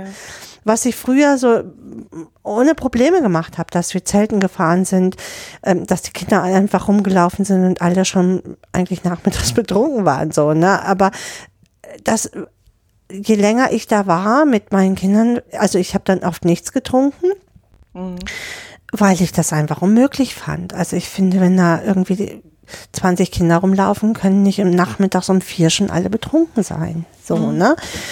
Ähm, aber dann fällst du halt auf und es nervt mich dann halt auch, ne? weil ich um, um 20 Uhr kannst du die gar nicht mehr ertragen, sozusagen. Ne? Dann sollen, sollen dich alle voll und um 22 Uhr denken mal alle, ach, müssen die Kinder vielleicht mal ins Bett? Wo sind denn die überhaupt so? Ne? Ich so denke, ja, du bist aber nüchtern. Hast du die Kinder gesehen? genau, die sind vielleicht in Wir See gefallen oder so. Kinder dabei. genau. Und das war also so nie meins. Ne? Also deswegen sind wir da irgendwann ausgestiegen und haben gesagt, nee, also das mache ich nicht mehr. Und diese gleichen Leute, die fahren irgendwie seit, weiß ich nicht, 20 Jahren nach Römel und wir haben uns, äh, treffen uns öfter mit denen, natürlich dann, wenn die hier sind, auf Römel. Und da ist aber das Gleiche. So, ne? Äh, Und alle sind schon betrunken, wenn wir ankommen und alle, es läuft, weiß ich nicht, pur und ich wo ich so denke, wo ich so denke, ja, super, also äh, ich gehe, glaube ich, wieder schon. Ja, ich wünsche euch noch einen schönen Abend. Ne? Äh, Es war eine blöde Idee, euch treffen zu wollen. Ich hab euch alle mal wieder gesehen. Ihr seid alle noch da. Ihr seht alle 20 Jahre älter aus. Ist okay, ich Genau. fahr nach Hause. Genau, genau. Und das finde ich so bitter, ne? Also ich habe da auch keinen Spaß mehr dran, ne? Nee. Und dann frage ich mich, habe ich mich so verändert? Ja, wahrscheinlich so, ne? Bestimmt auch. Also es verändert sich ja immer alles. Es bleibt ja selten jemand so, wie er ist. Und ähm, Ja, ja, also ich habe ich hab bei mir relativ zeitig gemerkt, dass ich halt einfach Zusammenkünfte mag, wo man Leute kennenlernt. Also im Sinne von, ich unterhalte mich mit denen, ich erfahre was über sie, sie erfahren Mhm. was über mich, wir können uns austauschen. Und da sind diese Saufgelager jetzt auch nicht die best. Also ja, man weiß, wer noch in der Lage ist, sich die Haare selber aus dem Gesicht zu halten, wenn er sich übergeben muss, aber ähm, das Ja. sind so die Skills. Naja, das ist nicht so das, was ich meine, wenn ich so sage, ich möchte mehr über dich erfahren. nee, genau. Ähm, Mm, genau. Du möchtest nicht äh, sehen, ob er das noch kann oder nicht. Und das sind so, also deswegen, das waren halt noch nie meine Events so. Also ich war Mhm. immer jemand, ich habe mich lieber dann in eine Ecke verkrochen mit zwei, drei Leuten und mit denen gequatscht. Ja, also da war ich auch eher. Mm. auch immer eine Handvoll Leute gefunden, die das auch wollten. Das Mhm. war immer ganz schön. Ähm, und das, das vertieft sich, je älter ich werde. Also dieses, ich muss da nicht mitten im Trubel sein, wenn Leute sich irgendwas entgegengrölen und eigentlich versteht niemand mehr, was der andere sagt. Ja, ja, Ach, genau. Das fand ich auch noch nie so schön. Ich fand, ne, klar, jeder findet mal eine, eine Disco-Phase, hat ja jeder so, aber die ist schon lange vorbei. also ich muss jetzt mit 50 auch nicht mehr in eine Disco. Also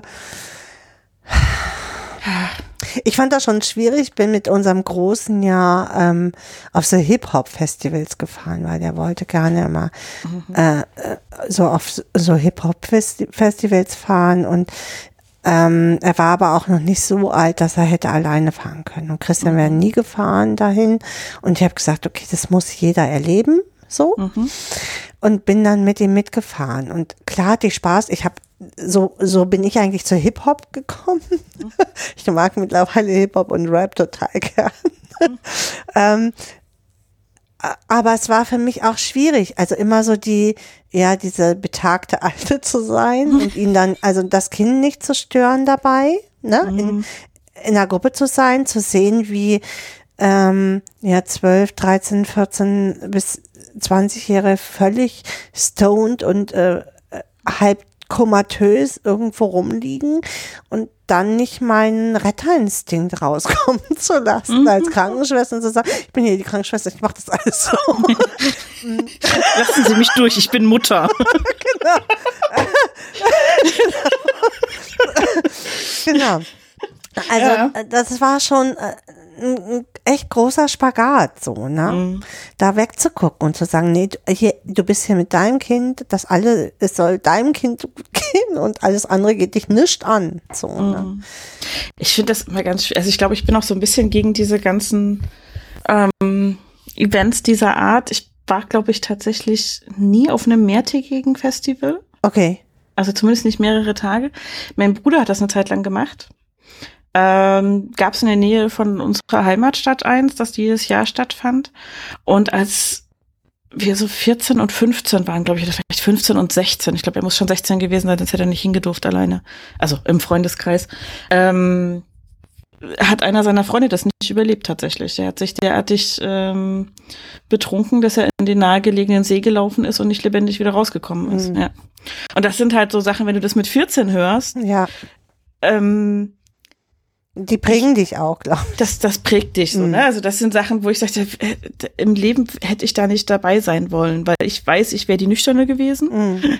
Ähm, Im Zweifelsfall hätte ich vielleicht sogar was tun können. Ja, aber du Ähm. hättest versucht, sie dann vielleicht aus diesem See zu pflücken, ne? Also Ja.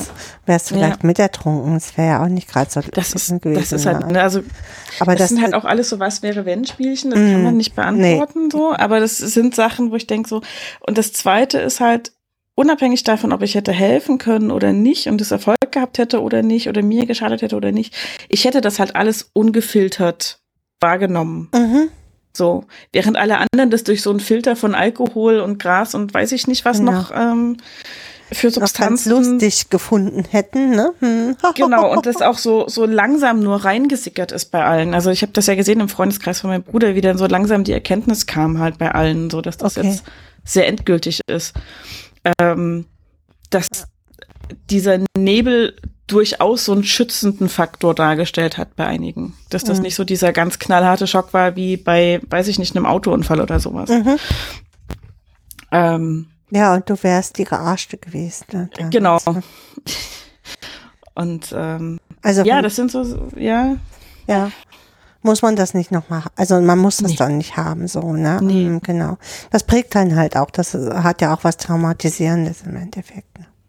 das ist halt immer so ein, also nimmt man nimmt halt so seine Erfahrungen und die Erfahrungen der Nächsten ja irgendwie mit Mhm. und ähm, bildet sich daraus aus dann mehr oder weniger als Mensch und seine Vorlieben und ähnliches und da bin ich einfach. Aber es ist ja auch nicht schlimm, Kathi. Also finde ich Das das. denke ich mir auch immer, aber frag mal die Mehrheit. Also du wirst ja, wenn du sagst, du möchtest keinen Alkohol trinken, warum? äh, ja. Ich möchte nicht. Ja, aber sag doch mal warum. Ich möchte nicht, ist das warum? Ich habe keine Lust. Mm, Ich möchte es nicht. Ähm, also du musst dich ja so oft rechtfertigen dafür, dass du das nicht tust. Das stimmt. Das musste ich auch ganz früh. Ich ähm, bin also ein Grund, warum wir immer so still sein mussten, war ja auch, dass alle bei uns Alkoholiker waren. Na? Und da war es besser still zu sein. So. Ja. Ne? Ähm, von daher hat mich Alkohol auch sehr geprägt. Alle, ich kenne eigentlich keinen aus meiner großen Familie, äh, der nicht Alkoholiker ist oder den ich heute nicht als Holi- Alkoholiker bezeichnen würde. Ja? Und ich habe mich mit mm, 21 oder 22, ich bin ja früh nach Berlin gegangen, ähm, entschieden, okay, du bist hier gerade auf dem Weg, äh, genauso zu werden. so, ne? Jedes Mal, wenn ich Pro- Probleme hatte, habe ich mir die Kante gegeben mit irgendwas. Und in dem Moment habe ich im Endeffekt für mich geschi- entschieden, das will ich nicht. So will ich nicht sein. Ja. Ähm, und ja, ich war auf diesen Eventen und ja, ich war auch trotzdem noch mal betrunken, aber es war jetzt nicht mehr dieser Dauerbetrinken. So. Und das würde für mich auch gar nicht mehr gehen. Also ich bin nach einem halben Glas Wein, bin ich sturzbetrunken. ich vertrage halt auch nichts mehr, ne? Also Ja. das ist einfach so. Wir trinken hier mal einen Wein und wenn wir den aufmachen, ist er drei, Ta drei Wochen steht der hier noch, dann nimmt Christian ihn zum, zum Kochen. Mhm. Und dafür, dass wir so wenig Wein trinken, können wir dann uns halt lieber auch mal einen guten Wein kaufen. Ja, und dann habe ich auch richtig Bock da drauf. Mhm. Weißt du, Äh, dann, dann genieße ich und zelebriere ich das richtig. Und dann reicht mir ein Glas auch, dann bin ich, dann ist es genug. So. Ja. Ja, also ich bin dann auch eher so, dass ich sage, wenn ich mal Alkohol trinke, dann weil es irgendwie, weil ich A Lust drauf habe und dann ist es auch was Besonderes. So, dann ist das auch nicht irgendwie der Genau. 1,50 Wein im Tetrapack. genau. Der leckere Lambrusco. Obwohl den gibt es ja auch tatsächlich in wirklich, wirklich lecker. Das das stimmt, das muss stimmt. man sagen. Ich habe auch, ich habe auch echt so wenig Ahnung von dem ganzen Kram. Ich kann gar nicht beurteilen, was schmeckt und was nicht schmeckt. Also da bin ich einfach, ich, ich trinke zu selten was. Ja, also es gibt ja diesen Wein-Podcast. Kennst du den? Ich habe davon gehört, aber es ist halt Der nicht mein ist- Thema, deswegen. Mm, Aber der ist wirklich, wirklich toll. Wir haben auch nie die Weine dazu. Also ganz selten haben wir dann an diesem Tag diesen Wein getrunken. Aber es ist einfach spannend, um über Weine zu erfahren. Ich mag das einfach, ne? Also zu hören, der schmeckt so oder so. Oder dann mir dann mal zu hören, ah, da hast du doch was gehört, Weißwein. Ich vertrage nicht so gut Weißwein, aber der soll wenig Säure haben. Und äh, den dann wirklich mal zu bestellen das auszuprobieren. Geht das mit dem Wein? Ne, das, das macht Spaß, das finde ich total gut. Und ich finde es einfach, sind zwei, ja, der Holger, äh, der das macht, Holger Klein, glaube ich, heißt er. Ähm, und mit einem anderen, ich weiß gar nicht, Thorsten oder so heißt der andere, die machen das einfach klasse. So, der, der, der kann einen wirklich ziehen, dieser Podcast. Ohne Ja. dass man jetzt äh, unheimlich viel Ahnung von dem Wein haben muss Mhm. oder gerne Wein trinkt oder so. Ne? Es ist einfach eine nette Unterhaltung, die man so beim Autofahren ganz gut hören kann. Das klingt Ja, kann ich vielleicht mal empfehlen. Wollen wir nochmal zurückgehen? Lass uns nochmal zurückgehen. Trinkst du denn auch, während du malst? Äh, ja, Kaffee, Wasser, Cola, Sehr gut. Sehr gut. reichlich. Ja. Ähm, ja, ich habe hier gerade meinen meinen Arbeitsplatz nochmal umgeräumt. Ich hatte so eine kleine Ecke und merkte doch, ich brauche mehr Platz. So für, ma- für fürs Malen, weil ich ähm, möchte demnächst jetzt auch so richtig große äh, Bilder starten, so 1,60 mal zwei Meter oder so. Cool. Ähm, ja, dazu müsste ich aber, wir haben ja so eine alte Scheune hier. Und das ist so ein, so ein Projekt, was ich auch gerade auf Twitter noch so ein bisschen bewerbe. Ich möchte das, die eigentlich in den Sommerferien fertig machen mit ganz vielen Menschen, ähm, die hier einfach campen und Lust haben, mit uns dieses Ding zu renovieren und ähm, da, dann umziehen, weil da, da müsste ich die Bilder ja richtig groß hängen. Ich müsste die, die Leinwände ja äh, hängen erstmal, bevor ich sie dann spanne, um darauf zu malen. Und das, ähm, wir haben ja hier viel Sch- Schräge, das klappt hier nicht mit diesen, da muss ich Ja. alles auf dem Boden malen. Ähm, und da äh, sind meine Knie nicht mehr so gut für. Also, Ja. na, mit 52 bist du halt, das, ich merke das halt, ich kann nicht mehr gut knien. Habe Arthrose in den Knien und das funktioniert nicht mehr so gut. Nee, ich merke das schon mit 38. Es ist einfach nicht mehr lustig. Ich- Ab ich- 8 geht's abwärts. Das ist nicht mehr, nicht mehr so gut. Ja, solange die 8 noch nicht vorne ist, ist alles okay.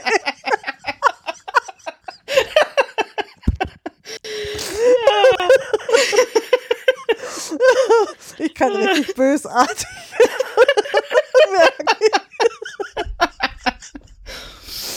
Ah, Ja, also das ist so, so ein Traum halt von mir, dass ich wirklich darüber gehe. Ich mache ja auch Käse selber und all solche verrückten Dinge, ähm, Joghurt, dass ich da wirklich so eine Kreativwerkstatt habe und hier vielleicht auch für so ein paar Kinder rundrum einfach in Dänemark auch ein paar Projekte machen kann, dadurch die Sprache.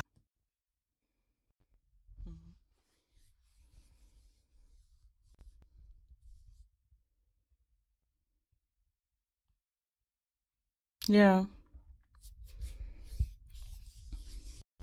Hm.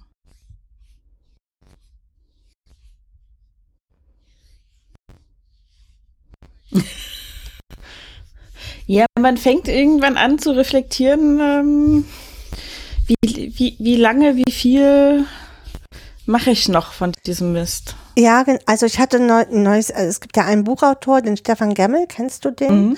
Ja. Ähm, der unterstützt ja mein Projekt mit und ähm, mit dem hatte ich dazu, ähm, den kenne ich ja auch schon Ewigkeiten und der sagt, Ulrike, oder ne, warum willst du das jetzt noch machen, Mo? Ne? Ähm, und wo ich gesagt habe, ich kann, äh, ich merke so, ich will mir von niemandem mehr was sagen lassen. ich will nicht mehr, so, ne?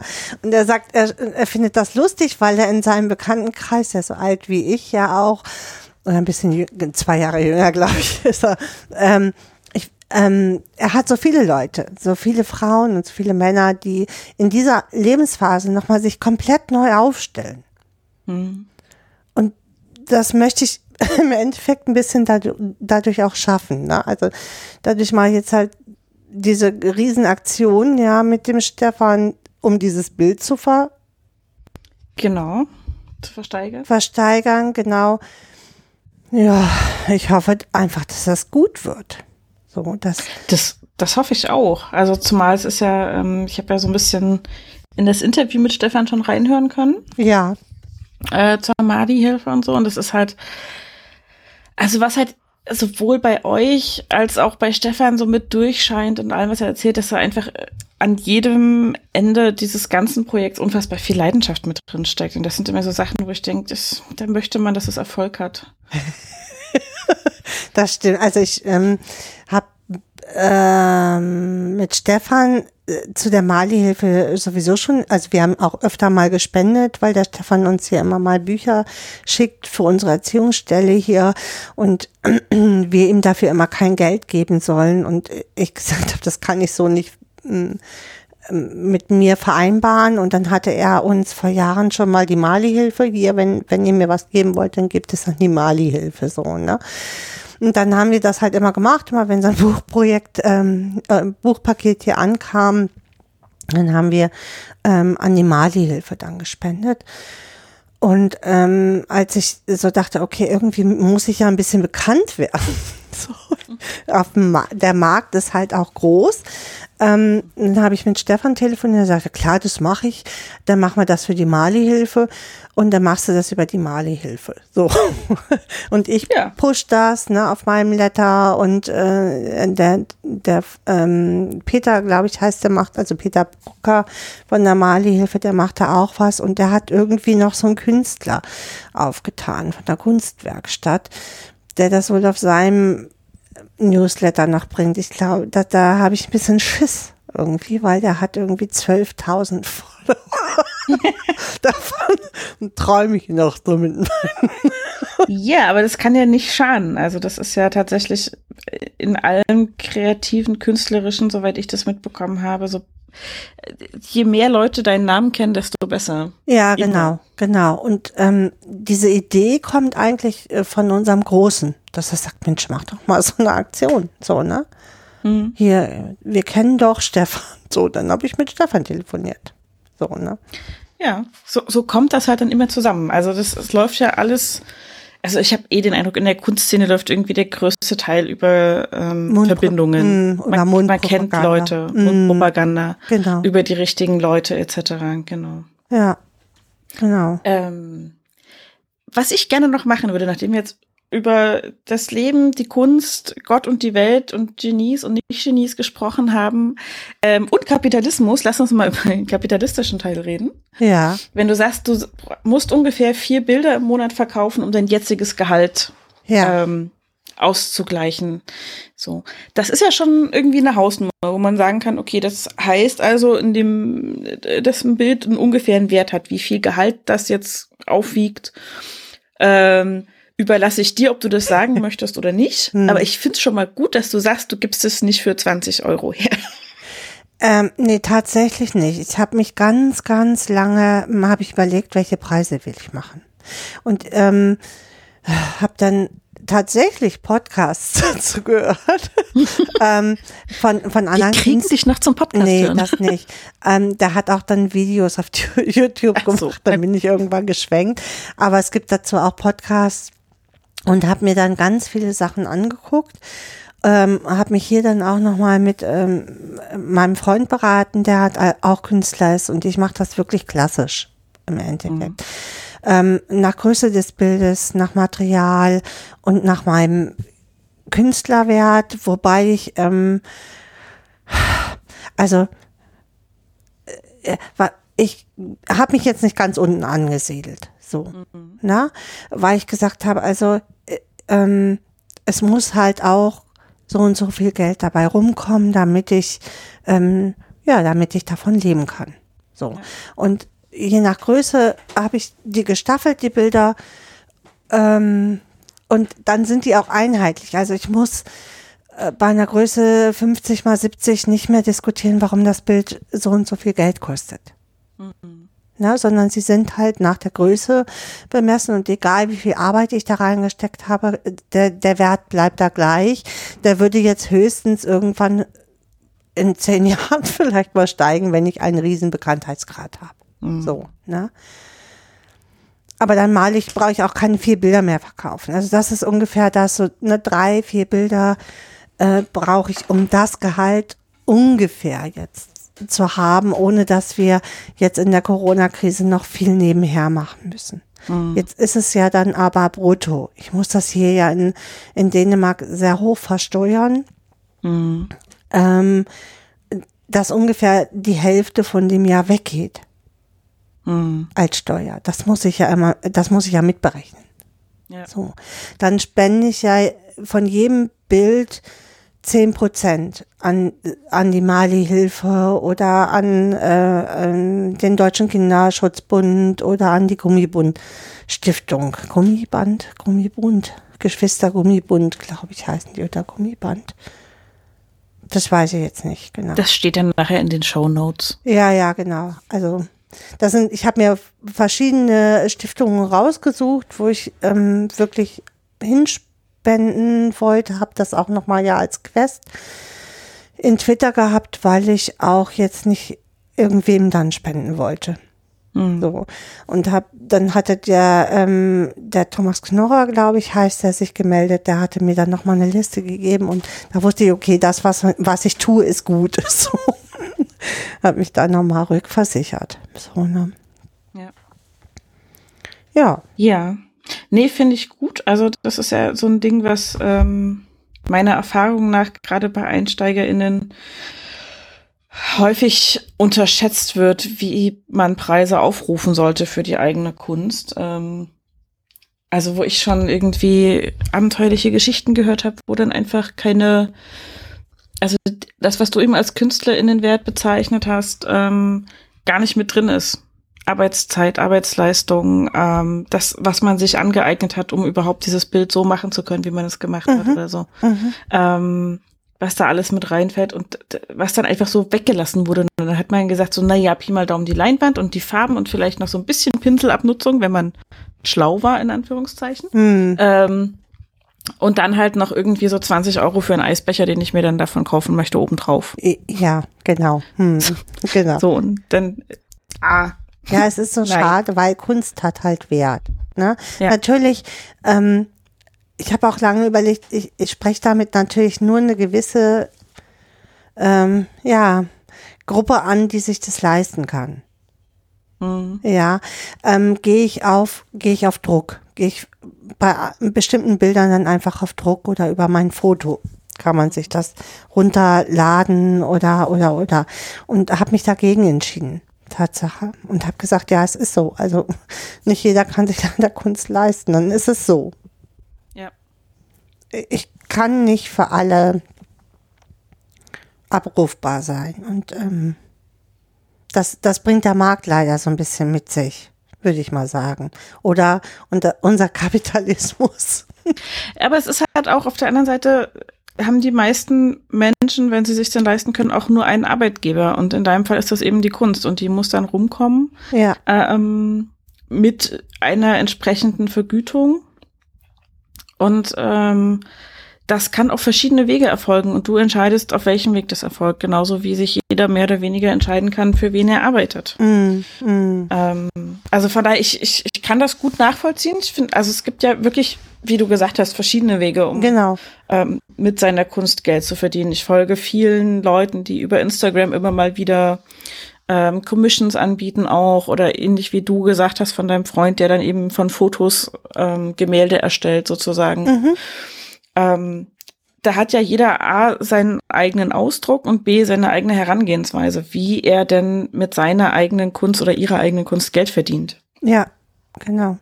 Und ähm, wenn du sagst, du verkaufst die Originale, ähm, die müssen das dann entsprechend auch wert sein, weil dann sind es eben auch ähm, sind Einzelwerke. Also ich, Genau. äh, äh, die kannst du so nicht nochmal kaufen. Ich habe ähm, mir schon ähm, ähm, das Recht behalten, die Fotos davon zu behalten. Mhm. Ja, und die Klar. auch äh, für Werbezwecke zum Beispiel nochmal einzusetzen. Klar. Ja, das war ja so witzig, als ich dieses Bild verkauft habe über, ähm, über Twitter. Ich war ja überhaupt nicht vorbereitet darauf. Ich habe das immer schön, schön geschrieben hier, ne? Jetzt äh, so. Ich hatte noch keine Website. Ich ha- hatte nur die Idee davon. Ähm, mein Sohn, also unser Großer hier, hatte mir immer gesagt, ich mach klar, wenn du ne, eine Website kann ich dir machen. Also brauchte ich plötzlich eine Website. Ich musste mir ein Logo überlegen. ich hatte noch nichts, ne? Und wollte das aber auch professionell machen. Ich wollte jetzt nicht sagen, ja, hm, gut, dann verkaufe ich das jetzt irgendwie. Ich, ähm, und dann haben wir hier innerhalb von, ich glaube, anderthalb Wochen die Website, das Logo, äh, den Verkauf organisiert.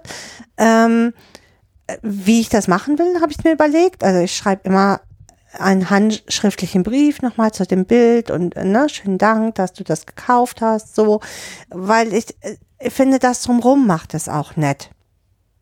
So. Und das ist ja schon, es ist ja auch mein, mein Herzblut, was, also, was da weggeht, so ein Stück. Ja. Weißt du? So wie, wie so ein, wie so eine selbstgezüchtete Blume oder so. Aber das ist halt ein Stück von mir, was ich jetzt jemandem anderen ähm, ja, zuschicke oder äh, was er halt abholt. Ich versende ja auch so, ne? Aber das war schon, das war total aufregend. Ich konnte überhaupt nicht schlafen, die, erst, die diese 14 Tage, so, ne, weil ich immer, das musst du noch und das musst du noch und das musst du noch. Und ich hatte das ja nur angestoßen. Ich hatte zufällig, ich habe die Bilder auf Twitter gepostet und war da gar nicht von ausgegangen, dass das jemand kauft. Und als mich dann plötzlich jemand anschrieb, du, ne, das Bild finde ich besonders schön und ich dann gesagt habe, hier, ja, das kannst du ja kaufen. So. War schon ein bisschen frech. Und die dann auch noch sagte, ja, was soll das denn kosten? Und dann habe ich ihr, habe ich hier rumgerechnet, so wie ich mir das überlegt hatte. So und so. Und dann habe ich ihr zu, zu Christi gesagt, das kauft ihr nie für den Preis. Und dann sagte die, okay, dann schick's mir mal zu. Und Ja, krass. da stand ne? ich mit meinem kurzen Hemd, so, ne, ohne vorbereitet zu sein, so. Ne? Ja. Ja, aber es ist ja gut, wenn das äh, so anfängt, sage ich mal. Also andersrum finde ich, glaube ich, ist es zermürbender, wenn du sagst, du planst es lange und baust es aufwendig auf und machst gegebenenfalls noch irgendwie einen Crashkurs Betriebswirtschaftslehre, damit du weißt, wie du das steuerlich alles abführen kannst und überhaupt und so. Und dann kommt niemand und kauft was. Erstmal. Das, das stimmt. Also ich habe jetzt auch keine Firma angemeldet. Das brauchte ich nicht. Also auch das musste ich ja irgendwie noch nebenher belesen. Ne? Was muss ich da für ein Gewerbe anmelden oder so? Brauche ich aber alles gar nicht, weil es ja alles noch neben dem Job nebenher läuft und so. Ne? Welche Kasse wähle ich dann? Auch darüber habe ich schon nachgedacht, dass ich so dachte, okay, wenn ich jetzt wirklich Erfolg haben sollte, dann ähm, bin ich ja selbstständig, dann will ich meine scheiß Krankenkasse nicht weiter finanzieren, so, ne? Ja. Ähm, dann habe ich mich erkundigt, ach, es gibt eine Künstlerkrankenka äh, Künstlerkasse, nennt sich die. Okay, und dann habe ich mir die Videos zu dieser Künstlerkasse nachts angeguckt, so, ne? Schon, schon weiter gedacht. Und ja, dann habe ich genau dieses eine Bild verkauft. War dann echt so ein bisschen enttäuscht, als es dann nicht, als dann keiner weiter, ähm, ich habe schon Anfragen, aber die sagen alle, sie müssen das selber sehen und das kann ich auch verstehen. Ne? Hm. Aber jetzt in dieser Zeit will sich natürlich auch keiner auf den Weg machen irgendwie und Ja. ähm, sich das Bild dann äh, direkt angucken. Na klar. Ja, das kann ich auch verstehen. Das ist natürlich auch ähm, schwierig. Also klar, wenn du ein Unikat kaufst, zu dem Preis, den ein Unikat kosten sollte, ähm, dann willst du es auch vorher mal nicht gefiltert durch ein Foto oder so gesehen haben. Ja. Ja. Also ich äh, liege halt zwischen, ich sag mal, ich mache das jetzt mal ne, für, für so 60 mal 60 Bilder o- äh, um die äh, fünf, 500 Euro. So grob, groben Daumen, 550 bis, äh, bis größere Bilder bin ich jetzt äh, bei bis 900 Euro. Ne? Da, wenn ich jetzt ein großes Bild verkaufe, muss ich natürlich keine fünf Bilder verkaufen. So, das ist jetzt für, für, kleinere Bilder gemeint. Ne? Drei bis vier brauche ich dann halt. Und Ja. dann, da habe ich ungefähr 1000 Euro dann rum. So, ne, für mich. Mhm. Mhm. Genau. Ja. Sonst müsste ich acht Bilder verkaufen, so, ne, um, um das Geld Ja. voll aufzufüllen, was, was ich halt über meinen Job verdiene. Ne? Und so viel Genau. kann ich. Es dauert ja auch immer, bis du die Bilder malst. Du malst die ja nicht, ich mal die nicht innerhalb von einem Tag, die Bilder. Mhm. Na. Genau, also du steckst ja Zeit da rein. Ähm, und es ist natürlich, also ich finde die Preise durchaus angemessen, ohne Frage. Ähm, ich gucke ja hier, während wir sprechen, parallel ein bisschen auf deiner Webseite rum. Ähm, ja, ja. Ähm, und ähm, jetzt habe ich kurz meinen Faden verloren, der kommt gleich wieder. Warte. Genau, ich finde die Preise durchaus angemessen. Ähm, und es ist ja, es steckt ja wirklich viel drin. Also es steckt die Arbeitszeit drin, etc. Und wenn du das Ding ist, wenn du niedrigere Preise ansetzt, die vielleicht eher mal eine größere Käuferschaft erschließen, hast du trotzdem mehr Arbeit damit, dir diese größere Käuferschaft zu erschließen. So, also ähm, das ist ja das Tückische mit Marketing, sage ich mal.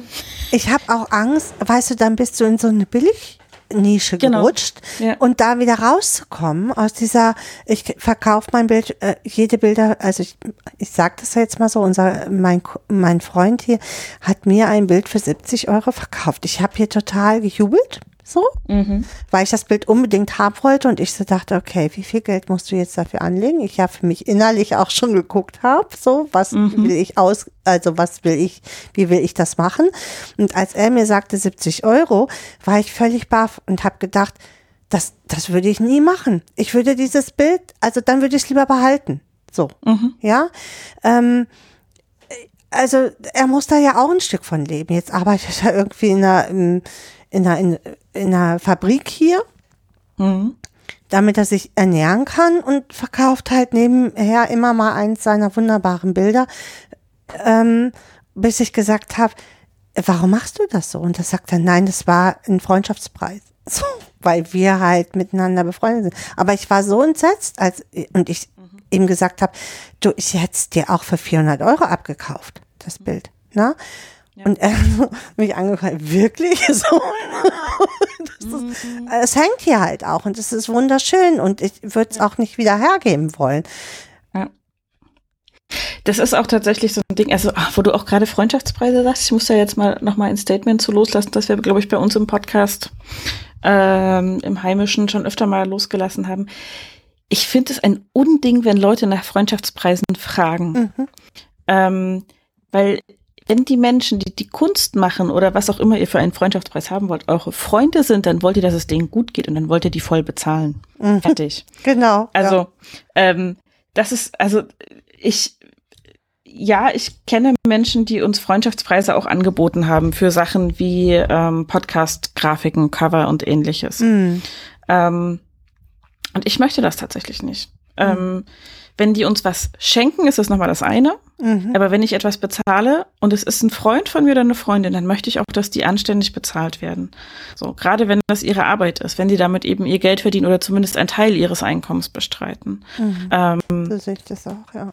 und das ist tatsächlich auch ähm, insofern wichtig und deswegen bin ich auch so ein bisschen traurig über diese 70 Euro, die du gerade angesprochen hast. Also ich kenne ja das Bild nicht und so, aber ähm, es ist halt im Weitertragen auch noch mal was anderes, wenn du jetzt für dieses Bild 70 Euro ausgegeben hast, trotz allem Wissen, dass es ein Freundschaftspreis ist, oder wenn du da 300, 400 Euro für ausgegeben hast und du erzählst jemandem drüber, der fragt, was ist denn das für ein tolles Bild? Also dieses, ähm, wir merken uns letzten Endes, Den was wir für etwas bezahlt haben. Genau, wir merken uns genau. den Preis. Genau.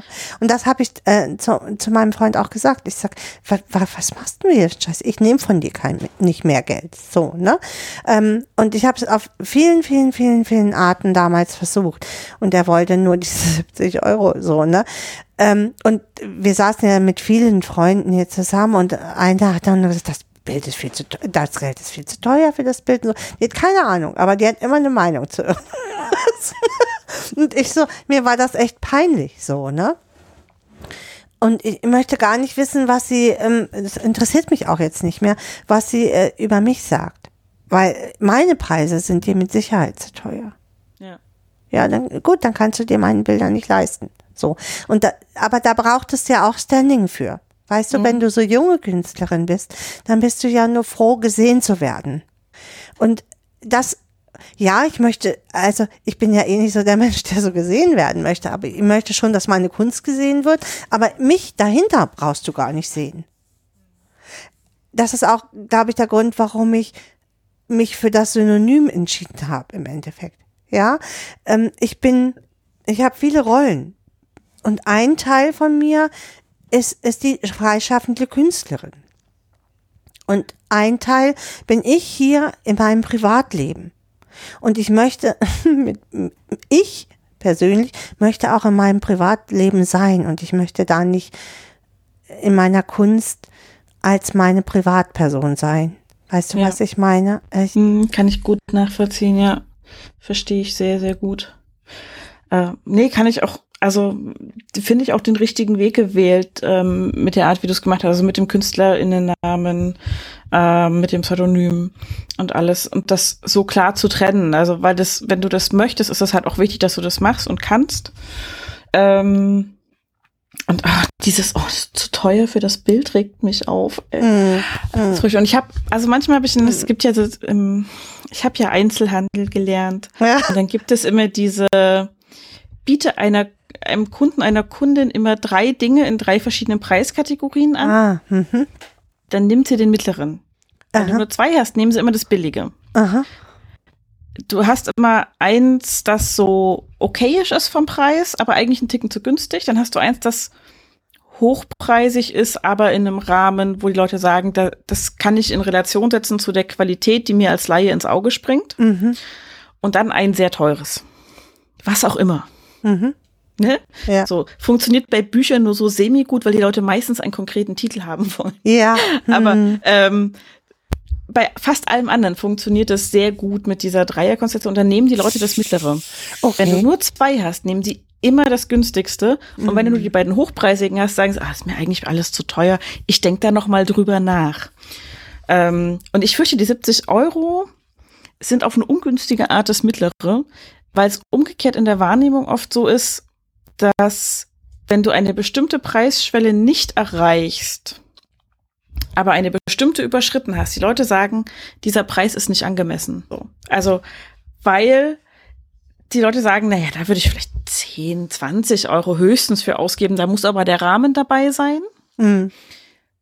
Weil sie von dem Preis von 70 Euro ausgehen und sagen, pff, nö, wenn du gesagt hättest, das Ding hat 300 Euro gekostet, dann sagt ja, es ist auch echte Kunst, ne, sieht man schon.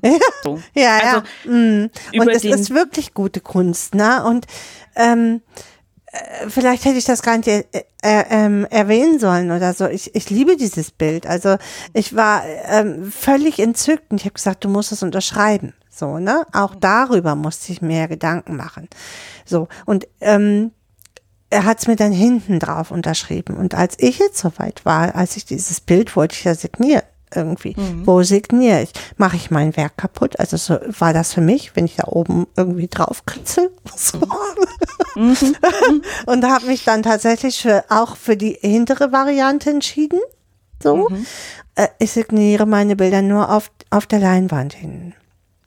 Mhm. Weil ich finde, das macht den Gesamteindruck des Bildes kaputt. Ja, und das ist so ein Stück weit, also gerade wenn du sagst, es geht dir um die Kunst und nicht um dich als Person, ähm, unterstreicht es ja eher auch nochmal die Kunst. Also Genau. da steht dein, dein Pseudonym drauf, da ist deine Unterschrift drauf. Man kann das quasi nachweisen, dass es deins ist. Aber das ist ja nicht das, was du den Leuten ins Zimmer hängen wolltest. Du ja nicht deinen ich will Namen. ja mich nicht Buchstaben- dahin. Genau. Ich, ich will da nicht hängen. Also ich, ja, mit meiner Kunst, ne, also mit meinem schönen Bild, da, daran sollen sie sich ja freuen, aber doch nicht mit meinem Namen. Also ob ich jetzt Mo oder Pippi Langstrumpf oder äh, ne, Schlag mich tot Genau. halte, heiße, ist ja auch wurscht dabei. Ja. Na, ich habe halt Mo gewählt, weil ich ja auf, auf Twitter eh schon Momo Gibsonet bin Mhm. und ich äh, diese Abkürzung einfach cool fand. Und das passt halt. Also dann äh, habe ich ja ein Logo gesucht. Dann auf Twitter auch, ne? Wer kann mir ein Logo? Dann hatte ich plötzlich Green Francie da. Die sagte, ich mach dir eins. Und dann hatte ich innerhalb von, weiß ich nicht, zwei Stunden, hat die mir ein äh, Logo da zusammen gebastelt aus meinen Bildern. Ich habe Bilder geschickt. Und sie hat daraus ein total cooles Logo für mich gemacht. Sehr cool. Ja. Und auch sie wollte dafür kein Geld. Sie hat gesagt, wenn du mir Geld anbietest, mache ich das nicht für dich. Und jetzt erwähne ich sie halt immer. Ja, das ist, Ja. das ist ja auch wichtig. Also, Ah, Also unter ihrem äh, Twitter-Namen natürlich nur. Ich habe sie dann gefragt, wie möchtest du das? Ich werde dich auf jeden Fall erwähnen. Und ich darf halt immer ihren Twitter-Namen preisgeben. Ja. Und das habe ich halt auch auf dem Blog gemacht. ja.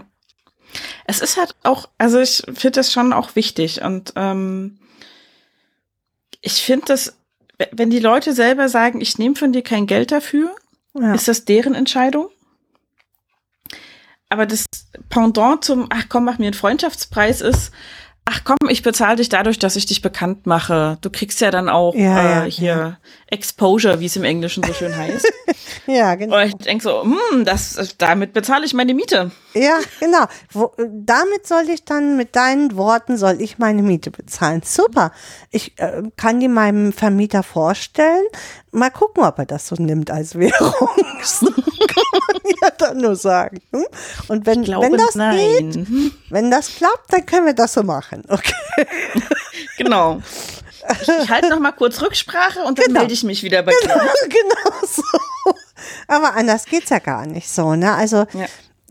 ich mache das auch nicht. Also ich will das auch nicht. Ich, ich, da steckt ja, da steckt ich drin in diesen Bildern und ich möchte das nicht. Ja, dann kann, wie gesagt, ich möchte das nicht für ein Apfel und ein Ei irgendwie an die Menschen geben. Da behalte ich's. Dann mache ich eine Privatsammlung auf. Ja, das ist halt immer so das, also wo ich auch denke, dieses ähm, runterhandeln wollen, ich finde das so, das macht so was Kleingeistiges aus den Käufern und Käuferinnen. Ja. Wo Also- ich denke, also du willst es doch haben, dann muss es dir auch was wert sein. Mhm, Deswegen ka- verkaufe ich auch nicht auf Ebay. Also Mhm. das mache ich nicht. Ne? Also ich habe erst überlegt, ob ich auf Etsy oder auf Ebay Mhm. gehe und habe mir die äh, Webseiten angeguckt und dachte, nee, das will ich nicht. Da sind 100.000 Leute und wer, wie will mich da jemand finden? Ja. Und ich war dann echt froh, als, als unser Großer gesagt, hat, komm, ich mach dir die Website. Also, und dann, dann klicken wir die hoch.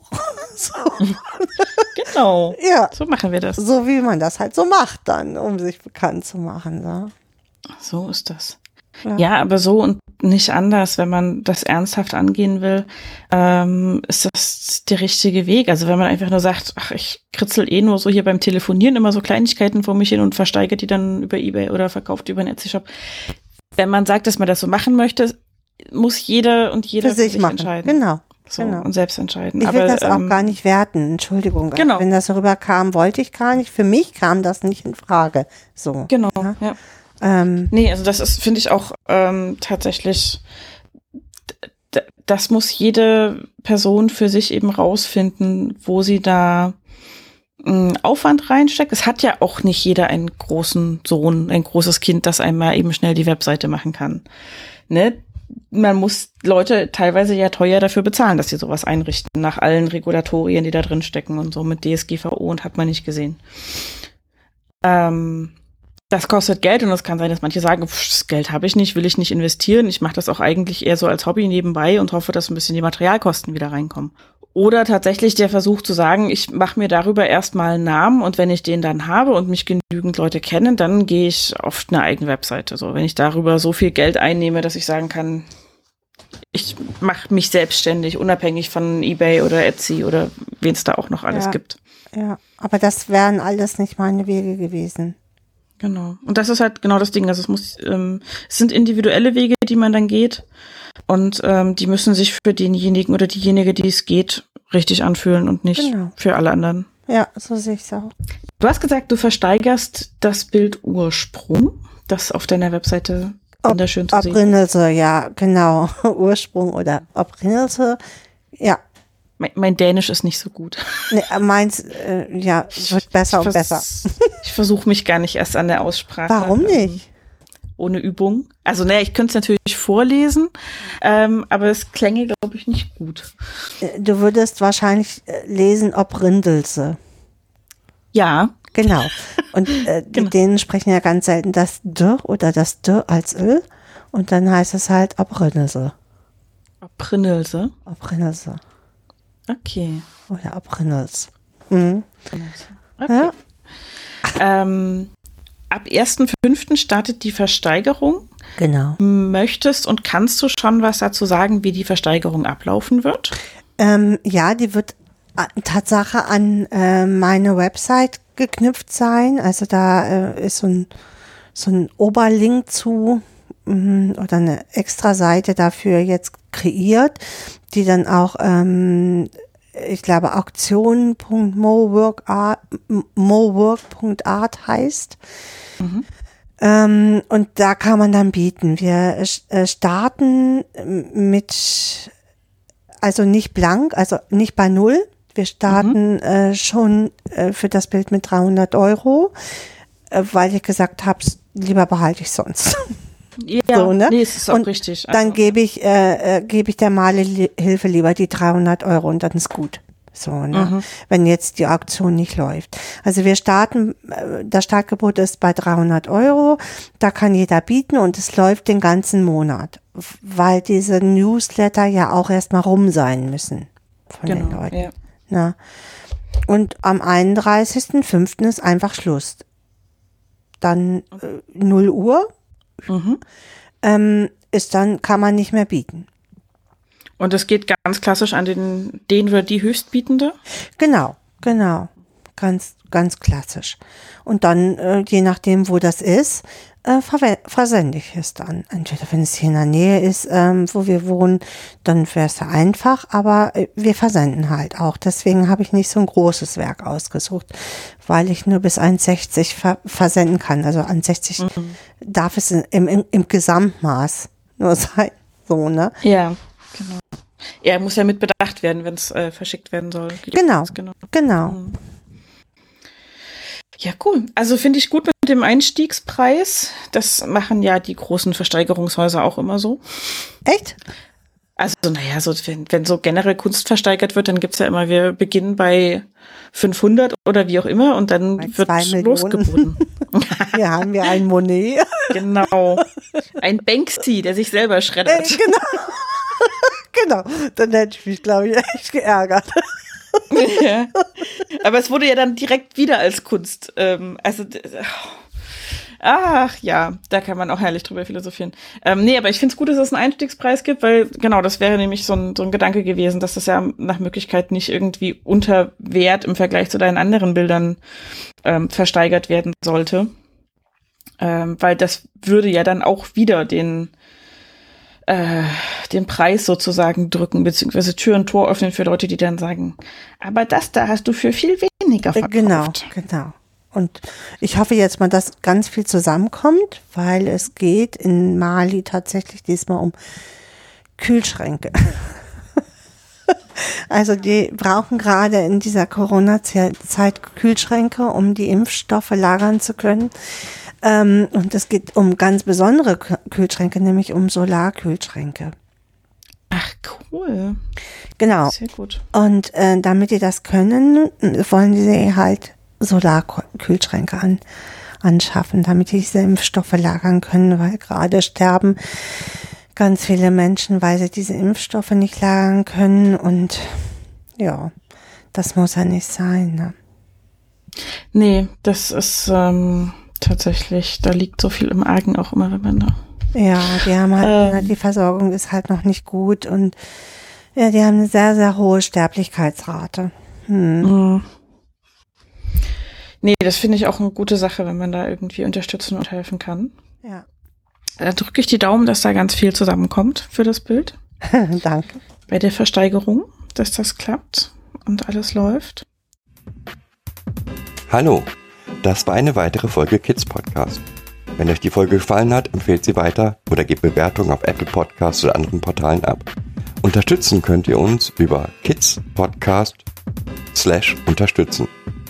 Kontakt zu uns am einfachsten über Mail an podcast at kinderindaszentrum.de kinder-in-das-zentrum.de oder über Twitter at kids-pod. Wollt ihr mehr über unsere Arbeit erfahren? Die Webseite kinder-in-das-zentrum ist die beste Anlaufstelle. Habt ihr Interesse an Momos Bildern? Schaut mal vorbei at mowork.art. Bis demnächst.